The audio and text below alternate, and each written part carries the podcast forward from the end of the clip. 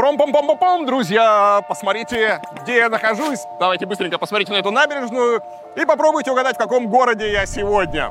Ладно, это Александрия, Египет. Я, кстати, никогда здесь не был, оказался здесь совершенно случайно. Город удивительный, он настолько густой, вкусный, многоликий, потрясающий. Гуляю здесь уже несколько дней, получаю огромное удовольствие, поэтому сегодняшний выпуск ЧП будет с Александрийских улиц. А, кстати, про Александрию скоро выйдет на моем канале ролик, поэтому подпишитесь, нажмите на колокольчик, в общем, чтобы не пропустить. А сегодня мы будем обсуждать не столько Александрию, сколько весь творящийся в мире пи***ц. Как вы знаете, пи***ца столько, что каждое воскресенье два часа я вам про него рассказываю. Это только малая часть сволочь. Да, даже здесь ты на своем пердящем мотоцикле смог проехать и испортить мое роскошное вступление. Ладно, Александрия на самом деле настолько шумная, э, грязная и разная, что ты через пару дней перестаешь уже замечать все эти гудки автомобилей, пердящие мотоциклы, выхлопные газы и мусор, который здесь валяется. Ко всему этому ты так быстро привыкаешь, что уже перестаешь ворчать. Вы представляете, что должно произойти, чтобы я перестал ворчать? Чудо! И чудо происходит в Александрии. В общем, друзья, два часа отменного пи***ца сегодня вас ожидает. Перед тем, как мы начнем, большое спасибо всем тем замечательным ребятам, которые поддерживают мой канал. Кто оформил подписочку на Boosty, Patreon, кто подписан на закрытый телеграм-канал Варламов Плюс, где я регулярно выкладываю эксклюзивчик, но не только ради эксклюзива на него можно подписаться, а для того, чтобы меня поддержать. Потому что ваша поддержка сейчас как никогда важна для моей редакции. Если хотите больше классного, интересного контента, становитесь спонсорами и поддерживайте мой канал и мою редакцию. Всем спасибо. А теперь самое время записать кружочек для подписчиков закрытого телеграм-канала Варламов Плюс. А, друзья, привет. Записываю вам кружочек из Александрии. Я сейчас вышел на набережную и собираюсь с этой набережной записывать воскресный выпуск ЧП. Ага, помашите ручкой зрителям, которые э, увидят все это в воскресенье. Они вот там вот в камере.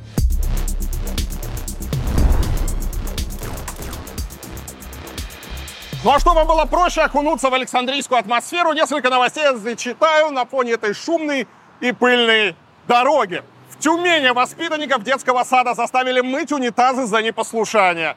Такие дежурства для детей устроили младшие воспитатели. Они выдают мальчикам перчатки, ёршики, бытовую химию и не отпускают их, пока унитазы не начищены до блеска. Детей заставляют убираться и в других помещениях, а также менять постельное белье. Обо всем этом рассказали подписчики группы Антипина ВКонтакте. В принципе, стратегия очень правильная, ведь детский сад должен готовить ребенка к взрослой жизни. А у российского мужчины сейчас только два пути – армия или же тюрьма. И там, и там придется драить унитазы. Хочется верить, что в детсадах скоро начнут учить, как правильно заходить в хату и какой из двух стульев лучше выбрать. Потрясающая дорога! Дышу полной грудью, но кажется, делаю я это зря. Недавно я был на Кипре и показывал вам, как один остров разделен на две части колючей проволокой и буферной зоной. Но разделять могут не только стены и колючая проволока. К примеру, сейчас Россия отрезана от части стран закрытыми границами не только в реальности, но и в виртуальном пространстве. Лишь за первое полугодие 2023 года было заблокировано или удалено более 885 тысяч сайтов. Это на 85% больше, чем за тот же период в 2022 году. Проходить сквозь виртуальные стены можно с помощью сервиса PaperVPN от петербургского медиа «Бумага». Вы сможете заходить в любимые социальные сети на сайты, заблокированные в России. А если вы находитесь за границей, то без проблем сможете посещать уже недоступные российские сайты, такие как госуслуги. Кстати, PaperVPN работает даже в Иране. В отличие от бесплатных VPN-сервисов, PaperVPN не отслеживает трафик и не хранит данные подписчиков разработчики не нагружают сервер большим количеством пользователей. Благодаря этому сохраняется высокая скорость работы. У PaperVPN простой интерфейс. Достаточно нажать кнопку «Включить» и дождаться подсоединения. Справятся даже те, кто не дружит с гаджетами. Пользоваться подпиской можно на неограниченном количестве устройств на смартфоне, планшете, ноутбуке и компьютере. Также есть опция поделиться подпиской с родственниками. Ежемесячно вы можете использовать до 250 гигабайт трафика. Этого хватит, чтобы посмотреть более сотни фильмов в HD-качестве и прочитать миллионы новостей. А если возникнут вопросы по работе сервиса, то с вами на связь выйдут сотрудники службы поддержки, а не роботы. Роском Свобода и крупнейшие блогеры рекомендуют PaperVPN. Переходите по ссылочке э, в описании к ролику, чтобы оформить подписку на месяц, год, два года или даже на 100 лет. Тариф на 100 лет, кстати, обойдется всего в 5000 рублей. А по промокоду Варламов можно оформить подписку на другие тарифы со скидкой 10%. А в Беларуси пошли еще дальше и устроили в детском лагере «Зубренок» показательный суд над экстремизмом. Организатор, местный зауч по учебной работе, а заодно и учитель истории, назвал его деловой игрой. Детей поделили на свидетелей, потерпевших, присяжных, прокурора, адвоката и секретаря. Роль судьи исполнил сам зауч. Разумеется, экстремизму был вынесен обвинительный приговор. Как рассказал Зауч, цель суда – формирование устойчивой отрицательной позиции по отношению к проявлениям экстремизма у учащихся. Казалось бы, что могло пойти не так? В общем, наверное, все это было бы не так уж и плохо, если бы в Беларуси экстремизм не считался любая критика власти. Или, например, случайное сочетание белого и красного цвета. Лично у меня нет никаких иллюзий по поводу того, какое говно вливают в уши детям в государственном лагере. Кстати, почему называется зубренок? Назвали бы его сразу мусоренок. Было бы хотя бы понятно, чему там детей будут учить. Ну а Лукашенко на этой неделе прилетел в Китай на переговоры с Си Цзиньпином. Но перед переговорами была самая, наверное, интересная для нас часть, был обмен подарками. Да, вожди обменялись подарочками. Товарищ Си подарил белорусскому коллеге картину из шелка, корзинку яблок и спортивный костюм для Коли Лукашенко. Костюм, кстати, дорогой, бренда «Ленин». Хоть и выглядит он как мешок с картошкой. Но вот Лукашенко в ответ привез какое-то блюдо с васильками и заявил, что хочет, чтобы оно было дома у Си Цзиньпина. Хотел бы, чтобы у вас было дома. Думаю, председатель КНР пришел в ужас от подобной перспективы, но виду не подал. В общем, стойкий мужик. К василькам на блюде президент Беларуси добавил васильки под стеклянные колбы. Кроме того, Лукашенко привез с собой шоколад и подчеркнул, что вот это можно есть. Видимо, чтобы семья Цзиньпина случайно не слопала васильки. И о других китайских традициях. На этой неделе москвичи выбирали имя для панды, которая в августе родилась в московском зоопарке. Это, кстати, первая панда, которая появилась на свет в России. Предыдущие попытки в 66 и 68 годах были неудачными. В субботу панде исполнилось 100 дней, и Собянин предложил выбрать для нее имя. Голосование проходило на активном гражданине. Мэрия предлагала выбрать из таких вариантов, как Маша, Катюша, Момо от названия Москвы, Зиндин переводится как «златоглавая», Байхуа — это белая березка, и даже Айминь — любовь к народу. В общем, когда я записывал этот ролик, в голосовании лидировали как раз Катюша, Мумо и Маша. Но по мне гораздо органичнее звучало бы имя Пуси. Пуси. Панда Пуси. В общем, знак бесконечной дружбы, как вы понимаете, двух великих вождей, слившихся в стратегическом э, союзе. Правда, у Владимира Владимировича это имя могло бы вызывать неприятные ассоциации с группой Riot и просьбой к Богородице его прогнать. Наверное, поэтому от этого замечательного имени и отказались. Но мне кажется, все-таки э, имя должно быть как-то более политически верным. А то эти Катюши, Маши. Чувствую, пора уходить от дороги, потому что дышать становится все сложнее. А на следующая новость. Не только российских политиков и попов беспокоят проблемы с рождаемостью. Северокорейский вождь Ким Чен Ын расплакался, когда ему зачитали очередной доклад на слете матерей, открывшемся в Пхеньяне 3 декабря. Лидер КНДР призвал кореянок рожать больше детей во имя партии, революции и страны. Вообще вот как надо подходить к убеждению граждан. Сразу видно, что человек переживает, что человек погружен в проблемы, что э, он сам бы родил 7-8 детей, если бы мог. Вот, это я понимаю, государственная пропаганда рождаемости, а не то, что у нас. А теперь ужасная новость. Путин проиграл выборы. Ладно, не пугайтесь, речь пока всего лишь о выборах Человека года по версии журнала Time. Российского президента обошла американская певица Тейлор Свифт. В шорт-листе Путин помимо победительницы соперничал с такими персонажами, как Си Цзиньпин и даже Барби. По-моему, если бы он проиграл Барби, было бы гораздо эпичнее. Но все равно это не настоящие выборы, потому что человека года выбирают не читатели, а редакторы Time. Вот что бывает, когда победителя просто назначают. Какая злая ирония. А вообще, конечно, мне кажется, зря редакторы Time обделили вниманием Адама Кадырова. Он со своим иконостасом наград отлично смотрелся бы на обложке. Все, обложка журнала Time уже ничего не стоит, пока там нет э, Адама Кадырова. Простите, я новость про Адама Кадырова прерываем, потому что я только что видел, как чувак на роликах на скорости где-то 60 в час держался за маршрутку и ехал куда-то вперед. Скорее всего, увидели это, а надо отмотать чуть-чуть и показать, как это все было. С ума сойти. Люди здесь безбашенные на дорогах.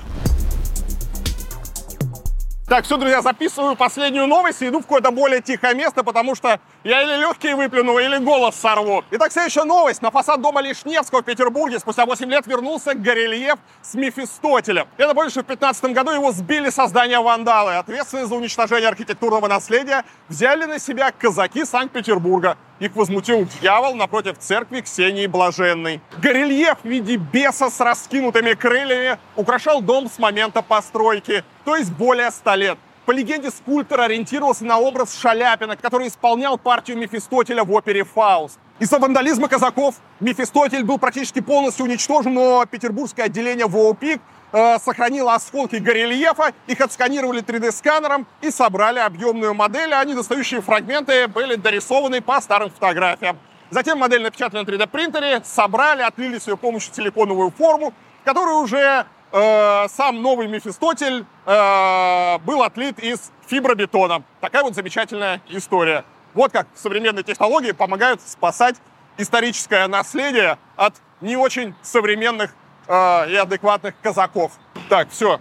Э, я отсюда ухожу, потому что э, шумно, пыльно и абсолютно некомфортно. Идем э, куда-нибудь э, в другое место. Как бы найти в Александрии тихое место. А сейчас самое главное, когда ты здесь снимаешь, это чтобы не было ментов. Э, египетские полицейские, солдаты, очень любой человек в форме, он считает себя невероятно важным и сильно расстраивается, когда в его сторону направляется камера. Говорят, можно на несколько дней до разбирательств отправиться в какую-то местную э, каталажку. А я бы этого не хотел. С другой стороны, контент, чего не сделаешь ради вас, дорогие мои зрители. Самое время поставить лайк. Глава службы безопасности Израиля Шабак заявил, что атака Хамас 7 октября – это Мюнхен его поколения.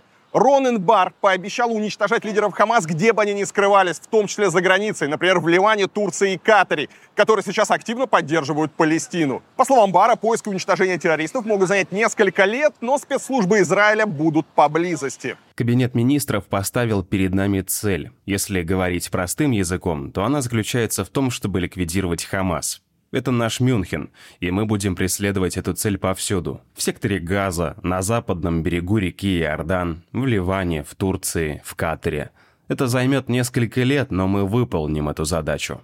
А я напомню, что власти Турции и Катара не считают боевиков Хамас террористами. Турецкие и катарские СМИ освещают события в Палестине исключительно с точки зрения Хамас. При этом Катар недавно выступил посредником в освобождении части израильских и иностранных заложников, которых террористы угнали из сектора Газа. Но затем Израиль решил, что катарцы не придерживаются нейтралитета и отказался от их услуг. Ну а что касается Ливана, то с Ливана вы и так все знаете. Там э, есть Хизбалла, которая, несмотря на то, что она считается террористической группировкой в некоторых странах, при этом она там заседает в парламенте, у них там такие неплохие позиции, но Хезбалла э, как-то подстреливает, но активно пока в конфликт не вмешивается и полноценный второй фронт не открывает.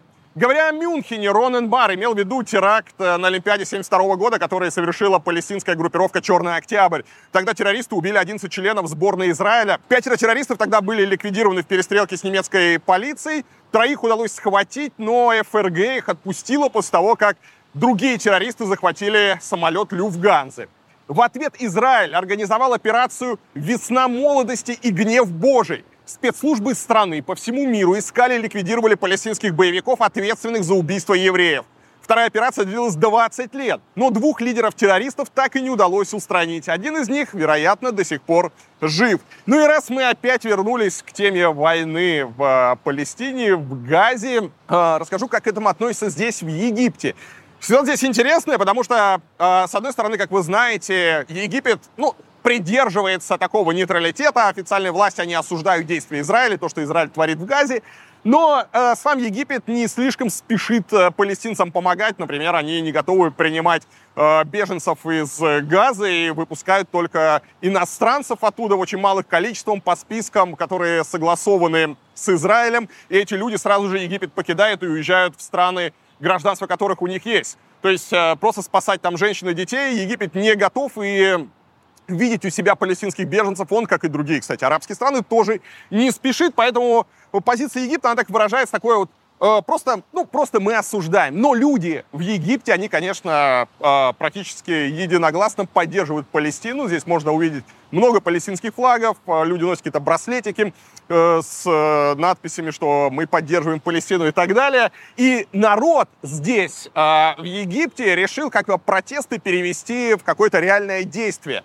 И они решили бойкотировать американские компании. Ну, поскольку Америка поддерживает Израиль, собственно, э, налоги и деньги, которые идут в Америку из египетских кошельков, они потом превращаются в патроны и в ракеты, и в другое оружие, которое поступает в Израиль и убивает палестинских детей. Э, соответственно, ребята решили бойкотировать американские компании. И в отличие от всех этих вот бойкотов, которые мы видим обычно в России, здесь бойкот настоящий потому что Макдональдсы, Старбаксы и другие американские сети, они опустели. Я сейчас был в Макдональдсе, и интересно, что ребята даже на окнах повесили большие такие э, плакаты с э, египетским флагом, с палестинским флагом, и написано, что э, персонал Макдональдса и компания Макдональдс, она поддерживает э, Палестину, что, ну, мол, заходите к нам, все нормально. Но люди не заходят. Макдональдсы стоят пустые, потому что бойкот здесь это на самом деле серьезное экономическое э, воздействие. Вот такие вот новости. Едем дальше. Издательство Московской Патриархии выпустило военную агитку под названием «Жить Родине служить». Книга содержит русские пословицы и поговорки, цитаты из Библии и наставления святых отцов. Да. Bye! Да-да-да. Да, можно, да, да. Bye-bye. Девчонки передавали вам привет. Услышали про патриарха про жить родине служить и решили принять участие в съемках. Но мы вернемся к э, книге. Один из ее разделов называется «Бог и Отечество», где читателю доходчиво объясняют, что всякая власть от Бога и намекают, что кто против русских, тот поборник дьявола. Особенно хороши пословицы «все в мире творится не нашим умом, а Божьим судом, и Божью власть не руками скласть». В общем, вы поняли, думать вредно, за вас все уже решили, и пытаться что-то изменить — это вообще большой грех. Затем составители цитируют святых, которые рассказывали, как это замечательно умереть в бою. Заодно читателю рекомендуется действовать строго по уставу и не полагаться на авось. Продается это чудо христианской мысли за 600 рублей. А что очень даже православно. Государю польза, а церкви доход. Такому контенту я особо, кстати, не удивился. В конце концов, что взять с издательства РПЦ? Но самое милое, что книжка эта размещена в разделе «Для детей». Чтобы маленькие россияне, можно сказать, с детского сада знали, что надо служить родине, а значит государю, который не просто какой-то хрен с горы, а вообще-то богом поставлен. Ешь, молись, служи. Хотя нет, есть как раз не обязательно. Настоящий патриот может обходиться лишь духовной пищей. А в республике Алтай дома участников войны с Украиной подключили к электричеству. Как сообщают местные СМИ, их семьи ждали света полтора года – все это время им приходилось пользоваться генераторами и тратить по 20 литров бензина каждый день. И вопрос лишился только когда мужчин забрали на войну. Весной этого года муж Татьяна отправился на спецоперацию. В мае подписал контракт с Минобороны. Женщина обратилась в рабочую группу по вопросам СВО. Региональный координатор озвучил проблему с отсутствием электричества в семьях участников спецоперации главе региона Олегу Харахордину. Вопрос был взят на личный контроль и решен в кратчайшие сроки. Да, вы не ослышались. Чтобы подключить к электричеству все дома, в ситуацию э, пришлось вмешаться главе региона. Кстати, интересно, а что было бы, если бы на войну никто не ушел? Люди так и жили бы с удобствами 19 века.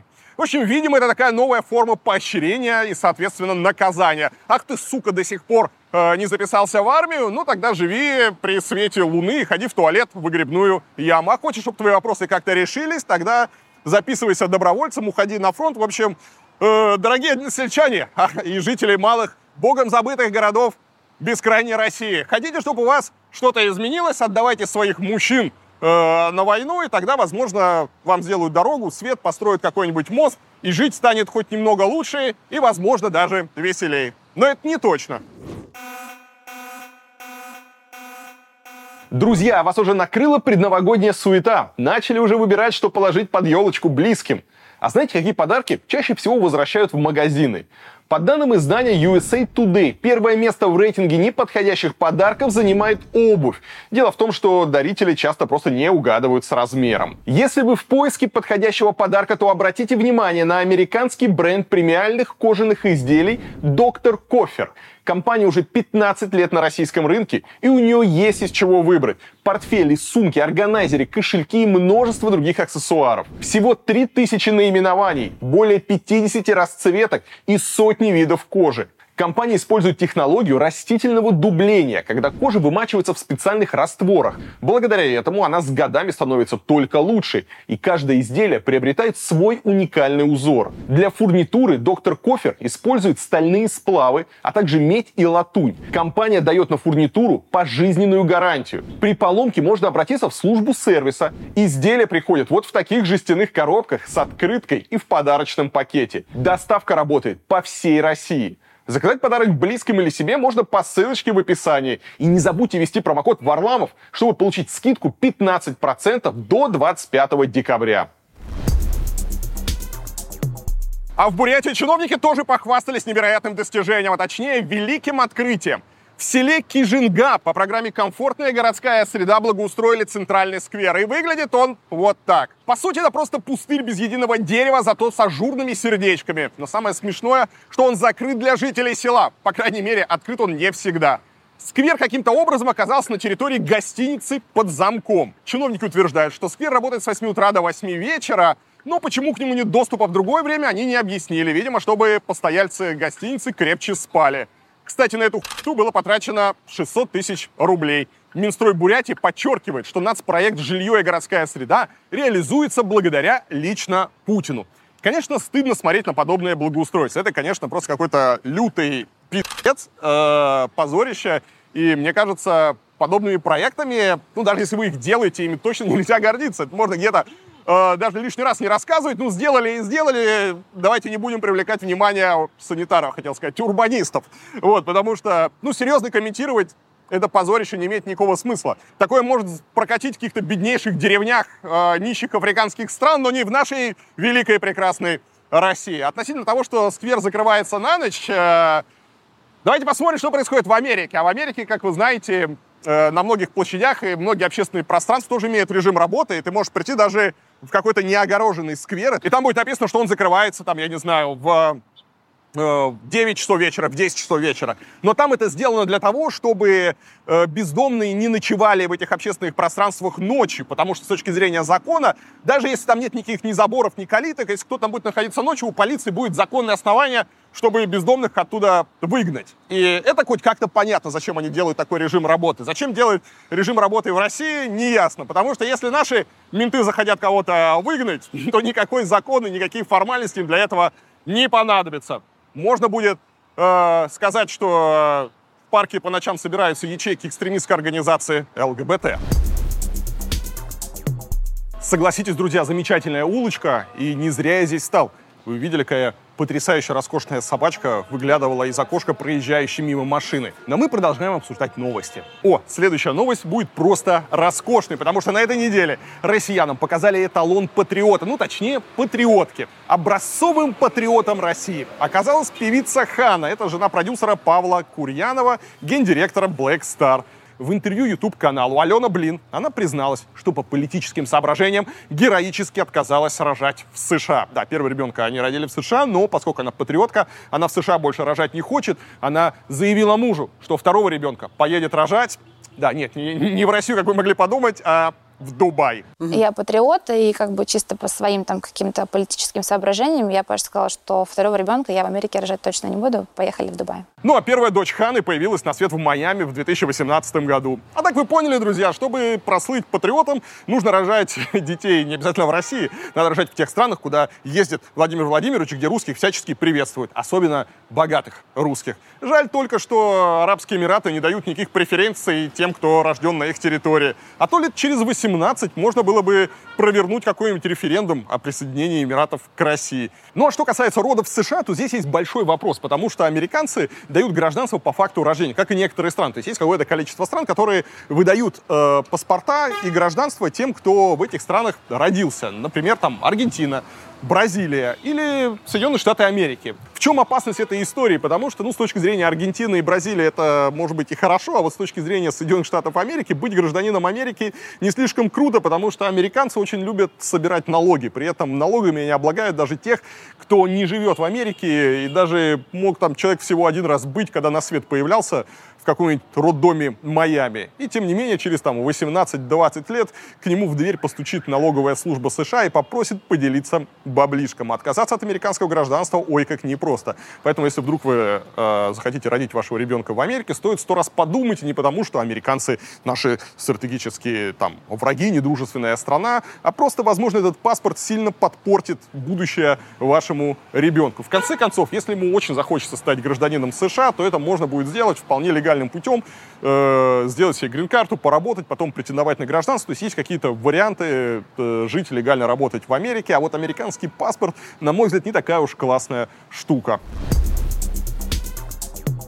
В ночь на 5 декабря возле Лахта-центра в Петербурге произошла массовая драка мигрантов. В самой драке участвовало около 10 человек, трое пострадали. Но полиция провела рейд и задержала в итоге больше сотни человек с формулировкой за различные нарушения миграционного законодательства. Из них половину лишат трудовых патентов, а 13 самых мутных персонажей депортируют на родину. Да, математика довольно странная, но это официальные данные. Называется все это профилактикой противоправных явлений среди мигрантов. В общем, подрался твой сосед, а отвечать за это будешь ты. Ну а бонусом может быть и на фронт завербовать тебя получится. Этой практике, кстати, э, похоже, наши правоохранительные органы поучились у дубайцев. В Арабских Эмиратах 90, по 5% в Дубае, имею в виду. В Дубае, в Эмирате Дубай, 95% это экспаты. Это как трудовые мигранты, так и э, высокооплачиваемые, э, высококвалифицированные работники. Но, тем не менее, большинство, большинство населения это э, приезжие. И э, местным властям очень важно соблюдать порядок, чтобы не было никаких стычек, конфликтов, ничего. Поэтому там нулевая толерантность вообще к любым выступлениям. Не, вообще им все равно, да, э, за кого вы, за хорошее, что-то за плохое, то есть никаких выступлений быть не может, то есть даже когда началась там в Газе война, то в поддержку Палестины там не проходило э, никаких митингов, там где-то какие-то флаги, может быть, и были, но это было все очень скромно. А то, что касается мигрантов, то за любое там нарушение, за любые попытки устроить какие-то разборки, депортируют вообще без разбора всех, там, в свой родной Бангладеш, Пакистан, Индию, откуда в основном они приезжают, и никто не разбирается, поэтому все знают, да, что хочешь работать, работай тихо, смирно и не смей э, дебоширить, вот. А если какой конфликт, то прямо все общагой э, народ едет домой. И это, кстати, помогает, э, когда свои же э, следят, чтобы не было никаких конфликтов. Потому что люди понимают, что даже если твой сосед там с кем-то подерется, то э, прилетит, возможно, потом тебе. Поэтому все друг за другом следят, и конфликтов там практически не бывает. Возможно, вы слышали, друзья, что Александрия славится своими трамваями, а я славлюсь своей любовью к этому виду транспорта. И я сейчас стою около трамвайных рельсов и надеюсь, что потрясающий трамвай проедет, а, а если нам очень повезет, то мы увидим даже двухэтажный вагон. А, здесь, в Александрии, до сих пор действует трамвайная система, по которой ходят двухэтажные трамвайные вагоны. В мире всего три города, которые могут похвастаться такой роскошью. Это один город находится в Великобритании, там есть такая трамвайная система, это Гонконг, собственно, и Александрия. Вот, поэтому, если нам повезет, то во время записи новостей мимо пронесется двухэтажный вагон Александрийского трамвая. Ну что, пока трамвая нет, продолжаем обсуждать всякий пи***ц. Телеграм-канал Шот на этой неделе провел расследование в сетевых продуктовых магазинах Москвы и выяснил, что за последние три месяца в столице в среднем в два раза подскочили цены на яйца. Причем речь о самом дешевом сорте. Представляете?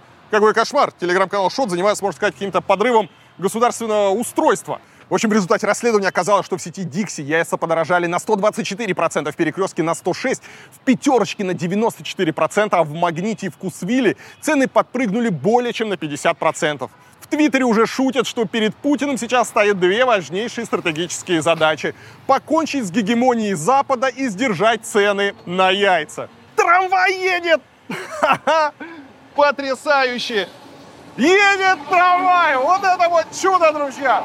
Роскошные трамваи. Ставьте лайк. Ладно, если не мне, но трамвай это лайк поставьте. Что вам жалко, что ли? Правда, трамвай был не двухэтажный. Непорядок. Будем ждать двухэтажный трамвай. Двухэтажный трамвай — это на удачу.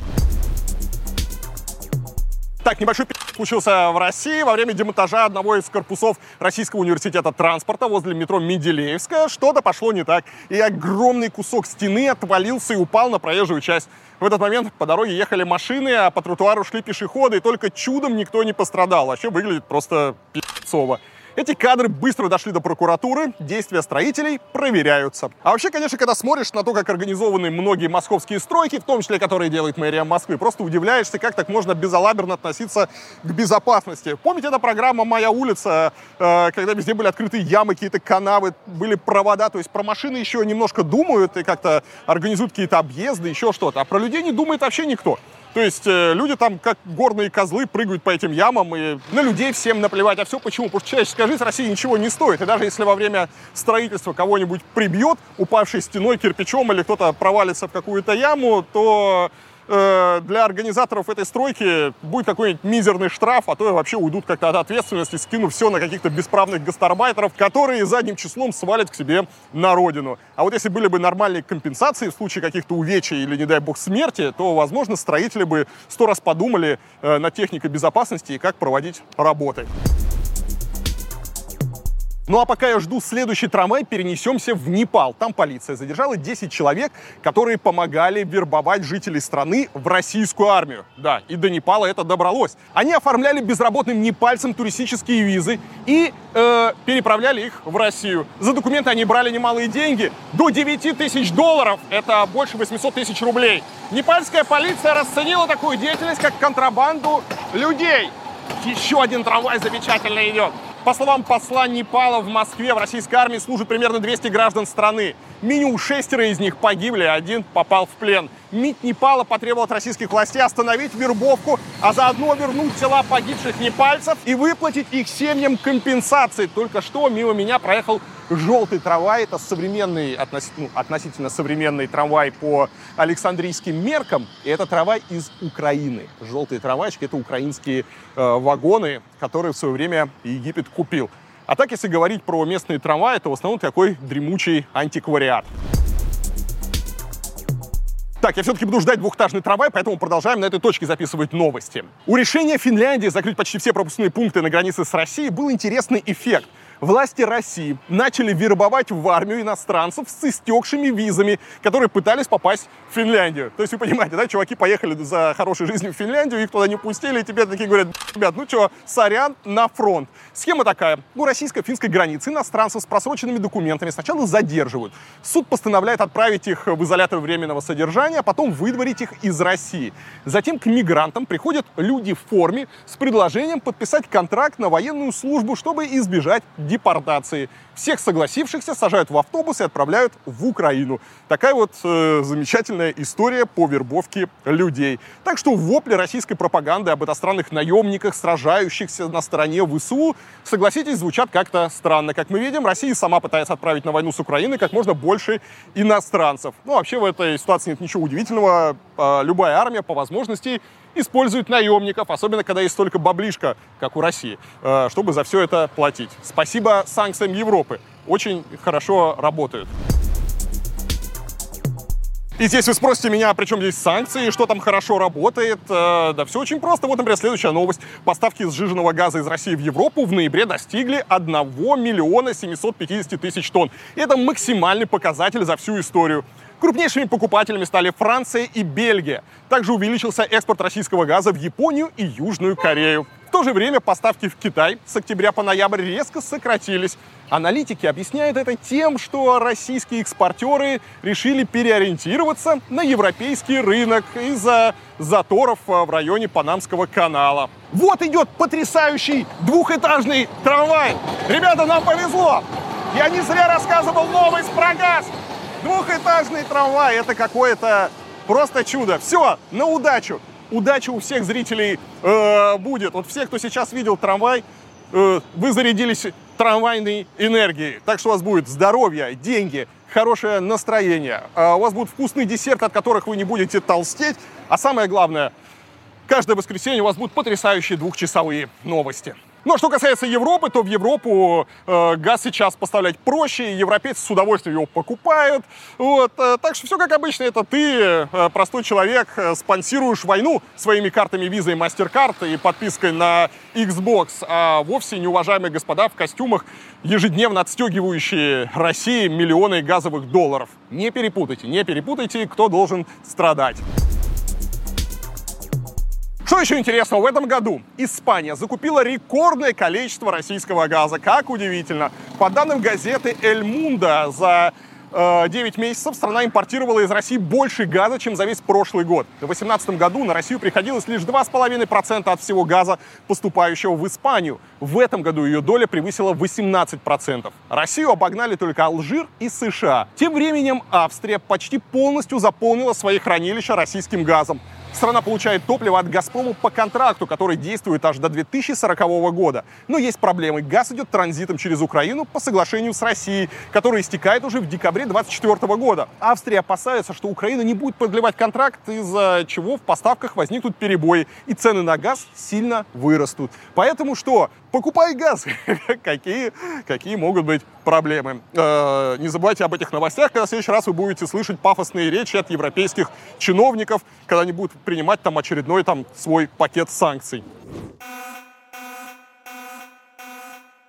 Друзья, а у меня для вас супер важная новость. Если вы хотите украсить свой Новый год потрясающей елочкой, то стоит поторопиться, потому что уже сейчас наших прекрасных пушистых рождественских деревьев осталось совсем немного. А уже к середине декабря елочки могут закончиться. Наши роскошные новогодние деревья выращиваются на специальной плантации. Мы лично туда приезжаем и отбираем только лучшие, ровные, густые и красивые пихты Фрейзера. Если вы никогда не видели их вживую, то точно можете их встретить, например, в американских рождественских фильмах. Именно такая красавица, как в кино, может оказаться у вас в квартире, ну или же в доме на новогодние праздники. Наши елочки не только потрясающе пахнут хвоей, ну и долго стоят. Вам не придется каждый день подметать пол и собирать осыпавшиеся иголки. Но если такое недоразумение все-таки произойдет, то мы предложим вам другую пихту, либо же вернем деньги. Создать праздничную атмосферу совсем не сложно. Наша елочка принесет в ваш дом правильное, радостное настроение. К тому же пихты Фрейзера это большая редкость в России. Поэтому ваш Новый год будет особенным. Но не теряйте время. Заказывайте прямо сейчас, и мы привезем елочку в Москву, а также Московскую область. А по промокоду Варламов 10YT вы получите скидочку 10% на все товары на сайте. Ну, конечно, включая елочки. Так что скорее переходите по ссылке в описании к этому ролику, заказывайте настоящую американскую пихту и готовьтесь к роскошному Новому году. Издательство Оксфордского университета, выпускающее самый авторитетный словарь английского языка, по традиции определило слово года. И это не слово «пи***ц». Удивительно. В этот раз им стало слово «риз». А, это разговорный вариант слова «харизма». Он означает способность человека привлечь романтического партнера с помощью стиля или обаяния. Слово также может использоваться в значении «соблазнять». Частота употребления слова резко возросла в 23 году и достигла пика в июне. Именно тогда британского актера Тома Холланда спросили в интервью, в чем секрет его риз. И тот ответил, что у него вообще нет риз. У меня вообще нет никакого риза, его очень мало. У моего брата Пэти бесконечный рис. Не знаю, мне кажется, меня нужно очень любить, чтобы мой рис на вас работал. В общем, друзья, момент удивительного открытия для тех, кому было незнакомо слово «харизма». Солнышко спряталось, как и спрятались от меня хорошие новости, так что пора перейти в другую локацию и продолжить рассказывать вам про пи***ц.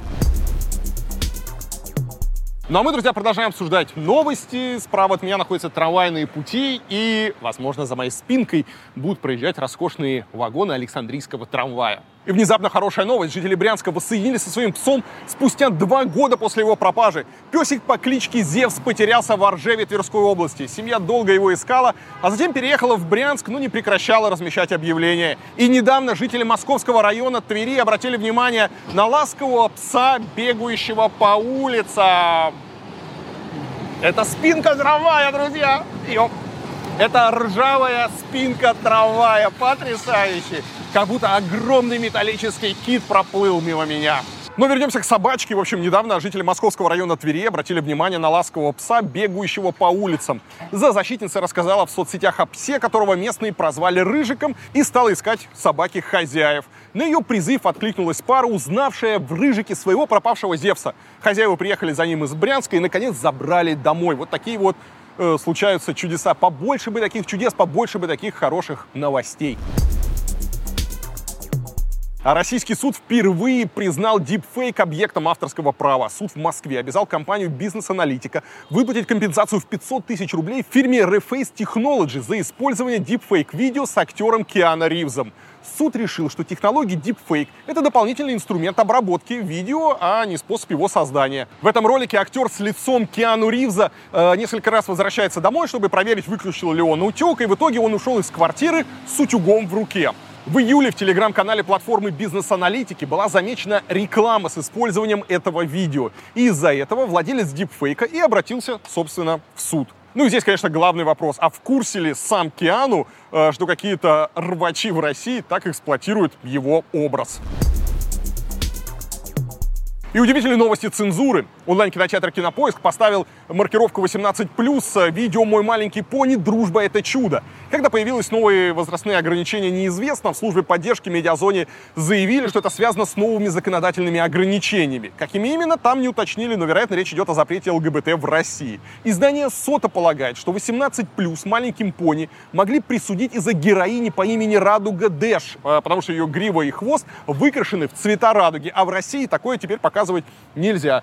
Э, жду, когда э, запретят э, крошку енота. Это ведь в крошке енота, помните, была там от улыбки станет всем светлее, от улыбки даже радуга проснется, поделись улыбкой своей. И кота Леопольда, нет, ладно, Кольт Леопольд, желтый трамвайчик идет. Ждем, когда у кота Леопольда появится маркировка 18+, потому что кот Леопольд это такая пропаганда вообще ЛГБТ, что куда деваться. Я уже молчу про Простоквашино. Там, между прочим, мальчик сожительствует э, с животными вместе. Они называют его дядя, и туда еще приходит престарелый э, почтальон, наведывается. Судя по виду, это просто старый педофил. Как это можно показывать детям, непонятно. Жду маркировку 18+, практически на все советские мультфильмы. Ну, вот, кстати, вы смеетесь над кинопоиском, а ребята просто перестраховываются, потому что по новым законам уже не знаешь, откуда прилетит. Например, в Петербурге оштрафовали телеканал Айва на 500 тысяч рублей за пропаганду ЛГБТ. Что же такое они сделали? Они просто продемонстрировали клип Сергея Лазарева на песню «Так красиво». Клип уже 6 лет, но теперь охранители заметили в нем фрагмент, где две девушки трогают друг друга за руки. Вы понимаете, какой это пи***ц. Когда телеканалу прилетел штраф, Сергей Лазарев удалил даже клип со своего YouTube-канала. Ну, вы понимаете, что это не первый, можно сомневаться, не последний акт самоцензуры в России. Например, сообщество группы Тату ВКонтакте заблокировало всем пользователям доступ к стене аудио, фото и видео.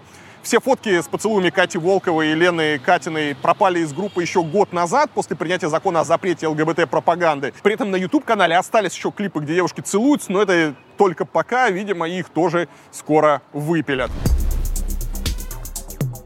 компания из Ставропольского края начнет продавать в России продукты из муки, сделанные из сверчков. Директор предприятия Росэнерджи рассказал, что фирма производит до 5 тонн такой муки в месяц. По его словам, из нее получается отличные каши, лапша и печенье. Он утверждает, что сверчки очень полезны, в них много белка, э, а железа вообще в два раза больше, чем в говяжьей печени. Но чтобы вы понимали, сверчков, из которых потом делают муку, кормят лучше, чем питаются многие россияне. Насекомым дают кабачки, тыкву, пророщенную пшеницу и кукурузку. В этой новости забавно то, что еще несколько лет назад российская пропаганда дружно ржала над странами Запада, которые тоже все чаще производят продукты из насекомых. А теперь вдруг стала это реальность и в России. Скоро те же самые пропагандисты будут объяснять вам, что, не знаю, сверчки это не только ценный мех, но и рекордные надои. То есть, действительно, когда появились в свое время первые новости о том, что э, некоторые западные производители делают там какие-то бургеры из сверчков, что вот будут есть насекомые, помните? Ага, вот, эти европейцы, эти американцы совсем с ума посходили, будут жрать насекомых. Хорошо, что у нас в нашей великой России столько продуктов, что мы э, будем питаться только отборной говядиной, свининой, свежими овощами и фруктами. Ну, вы знаете, да, что в России всегда с продуктами все хорошо. Но теперь, видимо, и в России э, будут продукты из насекомых, в них, кстати, нет вообще ничего плохого. То есть э, мука из насекомых и различные продукты, ну, э, с точки зрения э, съесть, нет абсолютно вообще в этом никакой проблемы. Но, э, видите, ситуация поменялась, и теперь э, то, над чем мы ржали вчера, производят у нас. А о чем это говорит? Что хорошо смеется тот, кто смеется последним. Народная мудрость, между прочим. А в Ростове-на-Дону люди сняли квартиру и нашли на балконе сюрприз. Более 300 летучих мышей. Пока квартира пустовала, мышки пробрались туда через дырочку и решили там перезимовать. Мышей в итоге выселили. Зоозащитники собрали животных, пообещав отправить их в лес-заповедник в районе Дагомыса на берегу Черного моря. Такая вот удивительная история. Э, целый балкон с Бэтменами. Вот кому-то везет в этой жизни. А можно было, хотел сказать, сделать муку, но не будем, а то зоозащитники прибегут в комменты. Рубрика «Без палева». Украинский военкор Роман Бачкала заставил оправдываться Азербайджан. Журналист показал фотографию и видео предприятия, где для украинской армии производят артиллерийские снаряды. По словам Бачкалы, их делают в одной из стран-партнеров. А на стене цеха внимательные пользователи заметили табличку, на которой узнали логотип азербайджанской компании «Палладиум». Агентство развития медиа Азербайджана заявило, что страна не производит снаряды для Украины. Распространяющиеся новости о том, что Азербайджан оказывает военную помощь Украине, являются полной ложью. Азербайджан оказывает Украине только гуманитарную поддержку, основанную на принципах гуманизма. Бачкала позже удалил кадры с завода из своих соцсетей, затем он написал пост, в котором рассказал, что на самом деле снаряды производит американская компания Lavar International. Компания эту информацию не скрывает, а более того гордится. Не секрет также и то, что в этом процессе задействовано много стран. Их, конечно, никто называть не собирается. Ну и пойди теперь разберись. Я думаю, что даже если Азербайджан эти снаряды и на самом деле производит, то, во-первых, об этом кому надо и так знают, потому что производить снаряды в сегодняшнем мире без палева, э, наверное, не так просто. А кому попало, э, рассказывать это не стоит. Вообще не первый случай, когда различные военкоры или журналисты палят или позиции, или какие-то заводы Вроде война уже идет два года, а до сих пор ребята не научились фильтровать базар и внимательно отсматривать то, что они публикуют. Еще один трамвай мимо меня проехал, а ну до чего ж прелестный город Александрия. В подмосковной деревне нашли мертвым бывшего депутата Верховной Рады Украины Илью Киву. По данным телеграм-каналов Мэш и База, его обнаружили лежащим в снегу в луже крови в парке возле отеля Village Country Club. По информации ВЧК УГПУ, Кива постоянно жил в этом отеле, своей квартиры не было, не обзавелся он недвижимостью, и он получил огнестрельное ранение в лесопарке, после того долго истекал э, кровью, шел по тропинке в сторону основного здания отеля, э, но не дошел. Сожительница Кива рассказала следователям, что в лесополосе у отеля записывал он там ролики, чтобы никто не спалил его местоположение, и это с ним сыграло вот дурную шутку. В итоге в этой лесополосе без свидетелей э, его и поджидал киллер. Следственный комитет позже сообщил, что на теле Кивы нашли два пулевых ранения. Было возбуждено уголовное дело по статьям об убийстве и незаконном обороте оружия. Источники украинских СМИ утверждают, что убийство Кивы было спецоперацией СБУ. Представитель ГУР Украины Андрей Юсов сказал, что может подтвердить смерть Кивы. Он добавил, что такая судьба постигнет других предателей Украины, а также приспешников путинского режима. А, если вы не знаете, что это за персонаж, то Кива это бывший член украинского правого сектора, который запрещен в России. Он участвовал в войне на Донбассе в 2014 году. Кива поддержал Евромайдан, но позже вступил в партию кума Путина Медведчука, оппозиционная платформа «За жизнь». После этого депутат неоднократно высказывался в поддержку России. В общем, э, и там нагадил, и потом опять нагадил, переметнулся в Россию. Такой странный персонаж. Незадолго до начала войны Кива покинул Украину под предлогом отпуска в Испании. Затем он перебрался в Россию, попросил у Путина предоставить ему политическое убежище и дать гражданство. После начала войны Кива неоднократно выступал в эфирах российских телеканалов. Он активно критиковал Зеленского, поддерживал Путина, говорил, что украинскому народу нужно освобождение. В общем, всячески зарабатывал себе на гражданство и на прощение в России. Украинский суд заочно приговорил к 14 годам тюрьмы, признав его виновным в том числе в госизмене. В общем, как вы понимаете, персонаж был настолько неоднозначным, настолько странным э, э, вертихвостом, скажем корректно, что э, его его смерть э, не нашла сочувствия даже в среде Z-патриотов. А, потому что, если посмотреть всякие телеграм-каналы, вот эти вот Z-нутые, то э, там его, ну, в принципе, считают предателем. Можно что угодно, но все прекрасно помнят, что он пи*** раньше, какими словами он говорил про Россию. Все понимали, что это просто последняя блядь, которая э, за бабло будет говорить э, любую хуйню Впрочем, чем он здесь отличается от российских пропагандистов, непонятно. Поэтому никакого сожаления относительно убийства Кивы даже у патриотической общественности э, не было. Что интересно, вот что действительно забеспокоило э, наших Z-патриотов, так это то, что э, СБУ или кто-то, я не знаю, ну, какие-то вот украинские спецслужбы, какие-то киллеры, они смогли убить Киву фактически, ну, у, у Москвы. А значит, никто э, не может чувствовать себя в безопасности, даже находясь там за сотни километров от линии фронта. И любой пропагандист сегодня понимает, э, что он тоже мишень. Можно вспомнить и Владлена Татарского, можно вспомнить и другие покушения. На Захара Прилепина были покушения. А, и, как видно, российские спецслужбы не могут обеспечить безопасность даже в России, даже практически у Москвы, э, безопасность э, врагам Украины, кого Украина считает своими врагами, обеспечить безопасность им в России не могут. И вот это действительно вызывает искреннюю обеспокоенность в среде Z-патриотов. А мы сейчас полюбуемся с вами на еще один проплывающий мимо трамвайчик, и я... Ой, ты какой хорошенький! Потрясающий трамвай. Ребята, ставим лайк. Ставим лайк. Все. А я пошел искать новую локацию.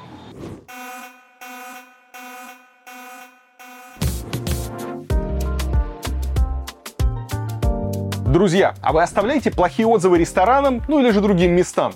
Если да, то я не советую делать вам это в Дубае, иначе у вас могут быть серьезные проблемы. Какие именно, я подробно рассказывал в своем путеводителе по этому городу. Дубай очень популярен среди туристов, но не так прост для посещения, как кажется на первый взгляд. Например, там очень сложно передвигаться пешком, поэтому в моем путеводителе есть большой раздел про транспорт. Там вы найдете информацию и про аренду автомобилей, и про метро с трамваями, и про самокаты. С ними, кстати, тоже есть свои нюансы. Если же вы еще не ориентируетесь в Дубае, у вас могут возникнуть сложности с покупкой алкоголя. Но я позаботился о вас и посвятил этому вопросу отдельный раздел. Но я очень надеюсь, вы не напьетесь и не будете дебоширить, потому что за это вас могут депортировать. Также в путеводителе есть подробное описание всех районов, где остановиться, если вы едете в первый раз, какой район выбрать для шопинга, отдыха или релокации. И стоит ли вообще, например, ехать на знаменитый Пальм Джумейра. А мой приятель Максим Денисенко, который живет в Дубае много лет, помог мне сделать обзор на местные пляжи, от самых чистых до тех, куда соваться не стоит. Как и во всех моих путеводителях, здесь есть мои личные рекомендации по отелям, лучшим кофейным местам и, конечно же, ресторанам. Также вы найдете любимые заведения рестораторов Арслана Бердиева и Александра Сысоева. А я напомню, что кроме Дубая у меня уже есть путеводители по Берлину, Амстердаму и Тель-Авиву, а также общие путеводители с советами для самостоятельных путешествий. Это мой личный опыт вместо скучных фактов и Википедии и туристических буклетов. Купить путеводители очень просто. Заходите на сайт по ссылочке в описании к этому видео, выбирайте нужный вам путеводитель, попадайте на страничку оплаты, вводите необходимые данные. Кстати, у нас принимаются карты как российских, так и иностранных банков. Вот и все. Путеводитель ваш, и вы готовы к интересному и не банальному путешествию. На войне с Украиной погиб живодер из Северодвинска, который до смерти замучил кота своей матери.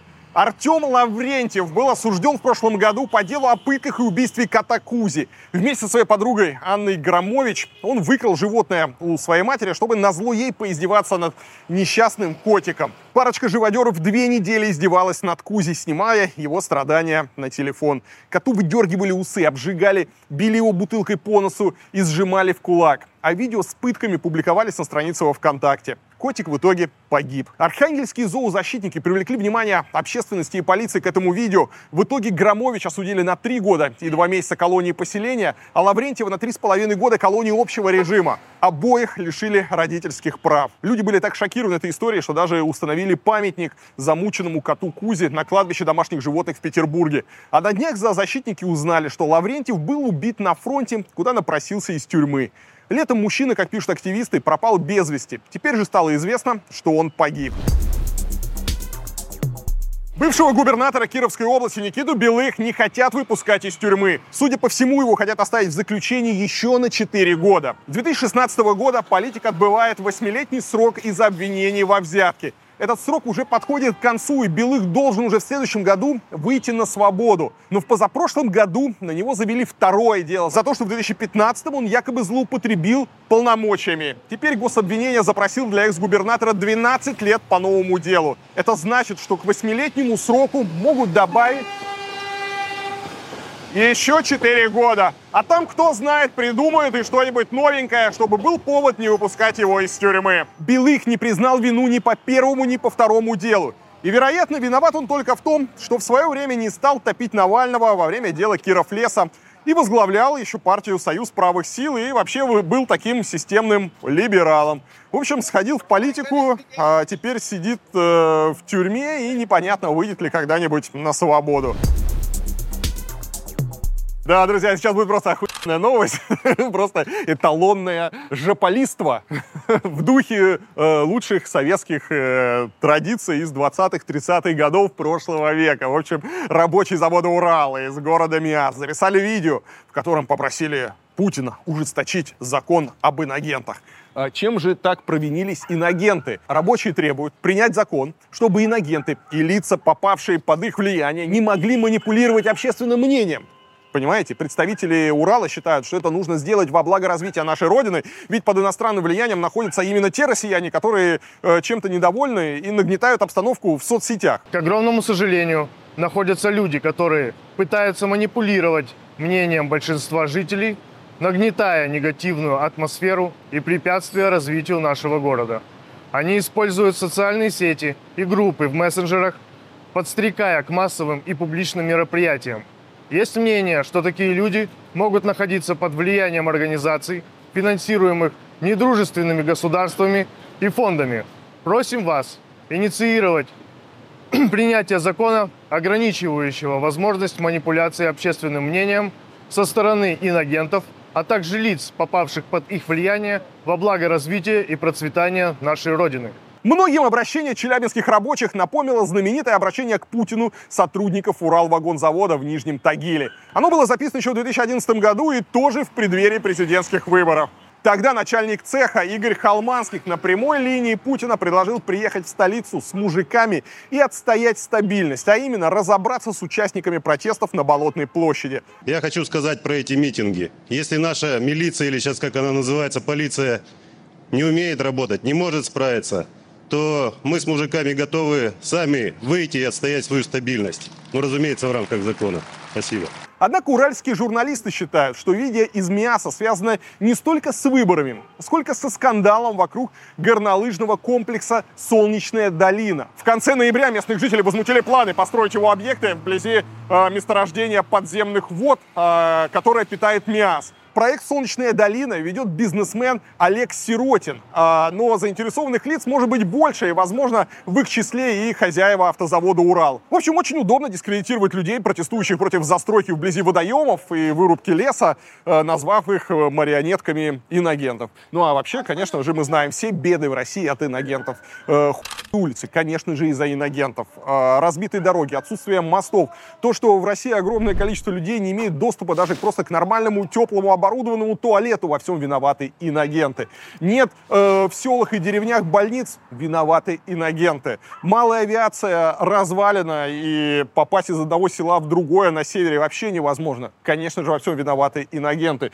То, что такие деньги на различных инфраструктурных проектах, то, что огромное количество людей в России живет за чертой бедности, во всем виноваты иногенты. Вот сейчас запретим инагентов. Я не знаю, как еще их запретить. Заблокируем какие-нибудь еще СМИ, накажем всех, введем какие-нибудь уголовные сроки, новые примем репрессивные законы, повысим штрафы, и вот тогда уж заживем, тогда уже вздохнем свободно. А вообще, конечно, хочется уже увидеть рабочих завода МИАС с какими-нибудь плакатами такими, помните, как в советское время, требуем расстрелов инагентов. И можно даже на какой-нибудь центральной площади кого-нибудь расстрелять. И жить сразу станет лучше. Уверен, в МИАСе сразу э, наведут порядок, как только разберутся со всеми инагентами. К стенке всех. Всех к стенке. По делу об убийстве подростка на автобусной остановке в Иркутске задержали шестерых человек. Самому младшему из них всего 15 лет, самому старшему 21. Некоторые из них уже были осуждены по уголовным статьям. 15-летнего Егора Фролова до смерти избили 2 декабря. Девятикласснику нанесли не менее четырех смертельных ножевых ранений. Сначала СМИ писали, что нападавшие якобы спросили у Егора, ты из какого района Чушпан. А многие посчитали, что это слово это относится к популярному сейчас сериалу «Слово пацана». Но полиция отрицает связь сериала с убийством. Во времена позднего СССР чушпанами называли подростков, которые не состояли в уличных бандах, из-за которых некому было заступиться. Предполагаемый убийца заявил полицейским, что сериал не смотрел. Но вообще, судя по новостям, сейчас, э, если в чем-то не виноваты инагенты, то в этом виноват сериал «Слово пацана». Я, кстати, я не знаю, можно ли это говорить или нет, но я посмотрел 6 серий сериала и как-то прям проникся. Ну, то есть я не могу сказать, что сериал прям какой-то гениальный, но, на мой взгляд, по моим ощущениям и по моим каким-то таким таким воспоминаниям, он неплохо передает э, атмосферу позднего Советского Союза. И, конечно, этот сериал, ну, пока он еще до конца не вышел, пока только 6 серий, и, конечно, этот сериал не про Э, то, как здорово быть бандитом, не про эту блатную романтику, а про то, к чему все это приводит. И э, если у тебя есть хоть немножко мозгов, то после просмотра этого сериала становится понятно, что путь криминала, путь насилия — это не выход, а скорее это просто конец, конец твоей жизни, при этом еще э, в совсем юном и молодом возрасте. Ну и, конечно, друзья, куда же без запретов? Куда? Давно не было никаких запретов, поэтому депутат Госдумы Нина Останина, она отвечает у нас за защиту семьи, она вообще попросила Роскомнадзор и Следственный комитет все же разобраться, не связан ли с убийством в Иркутске сериал «Слово пацана» и не пропагандирует ли он запрещенную информацию, способную причинить вред подрастающему поколению. А если пропагандируют, то все надо, естественно, запретить. Ну и еще Останина хочет, чтобы люди в погонах повнимательнее присмотрелись Джори Крыжовникову, режиссеру сериала, и сотрудникам Министерства культуры, которые разрешили этому фильму выйти в прокат. Прям вот хочется, чтобы она тоже потребовала э, расстрелов. Ну а вице-спикер Госдумы Шалбан Караол э, выступил против запрета сериала «Слово пацана». Он назвал его талантливой творческой работой и даже предложил уделять больше внимания нравственно-патриотической работе с подростками. В общем, э, такие у нас замечательные депутаты. Одни за запреты, другие против. Они не могут себя как-то, как плюс на минус, куда-нибудь испариться, чтобы не нести всякую больше в городе Большой Камень в Приморье неизвестные изрисовали стоявший на газоне внедорожник. На нем розовой краской написали слово «Чушпан». Да, это опять все про сериал. Вероятно, таким образом местные жители наказали владельца машины за наглую парковку. Как пишут местные СМИ, внедорожник принадлежит какому-то чиновнику из городской администрации. Да, и если уж даже жители Приморья стали переживать из-за парковки на газонах, значит там с этим совсем все плохо. Ну и обратите внимание, что свой джип так паркует не кто-нибудь, а сотрудник мэрии. И, похоже, кого-то из горожан такое неуважение окончательно достало. Да, ну и к слову о чушпанах. Э, похоже, Оксфордскому словарю, э, выходи он в России, пришлось бы словом года делать как раз чушпан. Правда, популярно это слово стало только в последние месяцы, зато, видите, его используют уже направо и налево. В Дагестане, в Махачкале, а, две старшеклассницы избили 13-летнюю школьницу. Нападавших девушек уже а, задержали, поставили на учет в полицию. Детский омбудсмен Дагестана Марина Ежова обвинила в произошедшем медиа и соцсети. По ее словам, избиение спровоцировала круглосуточная трансляция насилия. И в целом пожинаем то, что посеяли, сказала она. В общем, еще одно удивительное открытие. А, хочется спросить, а что случилось? Неужели ежедневные призывы убивать украинцев от от э, каждого пропагандиста и накачка общества войной как-то сказалась на психике детей. Э, в общем, интересно, как теперь дагестанцы пойдут на госпропаганду. А учитывая, что у нас все телевидение давно контролируется государством, странный сук начала э, рубить детский омбудсмен Дагестана. На территории Херсонской области, занятой российскими войсками, военнослужащий по фамилии Хохлов убил своего командира за насмешки над своей фамилией. Вау, да, вот такая вот новость. Э, как пишет телеграм-канал ВЧК УГПУ, сержант Михаил Хохлов, на фото он слева, выпивал со своим командиром Иваном Кривошеевым по центру и еще одним сослуживцем Александром Лыковым. В общем, те стали шутить над его фамилией, И он расстрелял обоих из автомата. Кривошеев был убит, а Лыков ранен. Но вообще хорошо, что у нападавшего еще не было Facebook, а то жертв могло бы быть больше. Я напомню, что несколько лет назад были прямо скандальные случаи, когда Facebook блокировал людей с фамилией Хохлов, полагая, что эта фамилия э, ругательная и оскорбительная.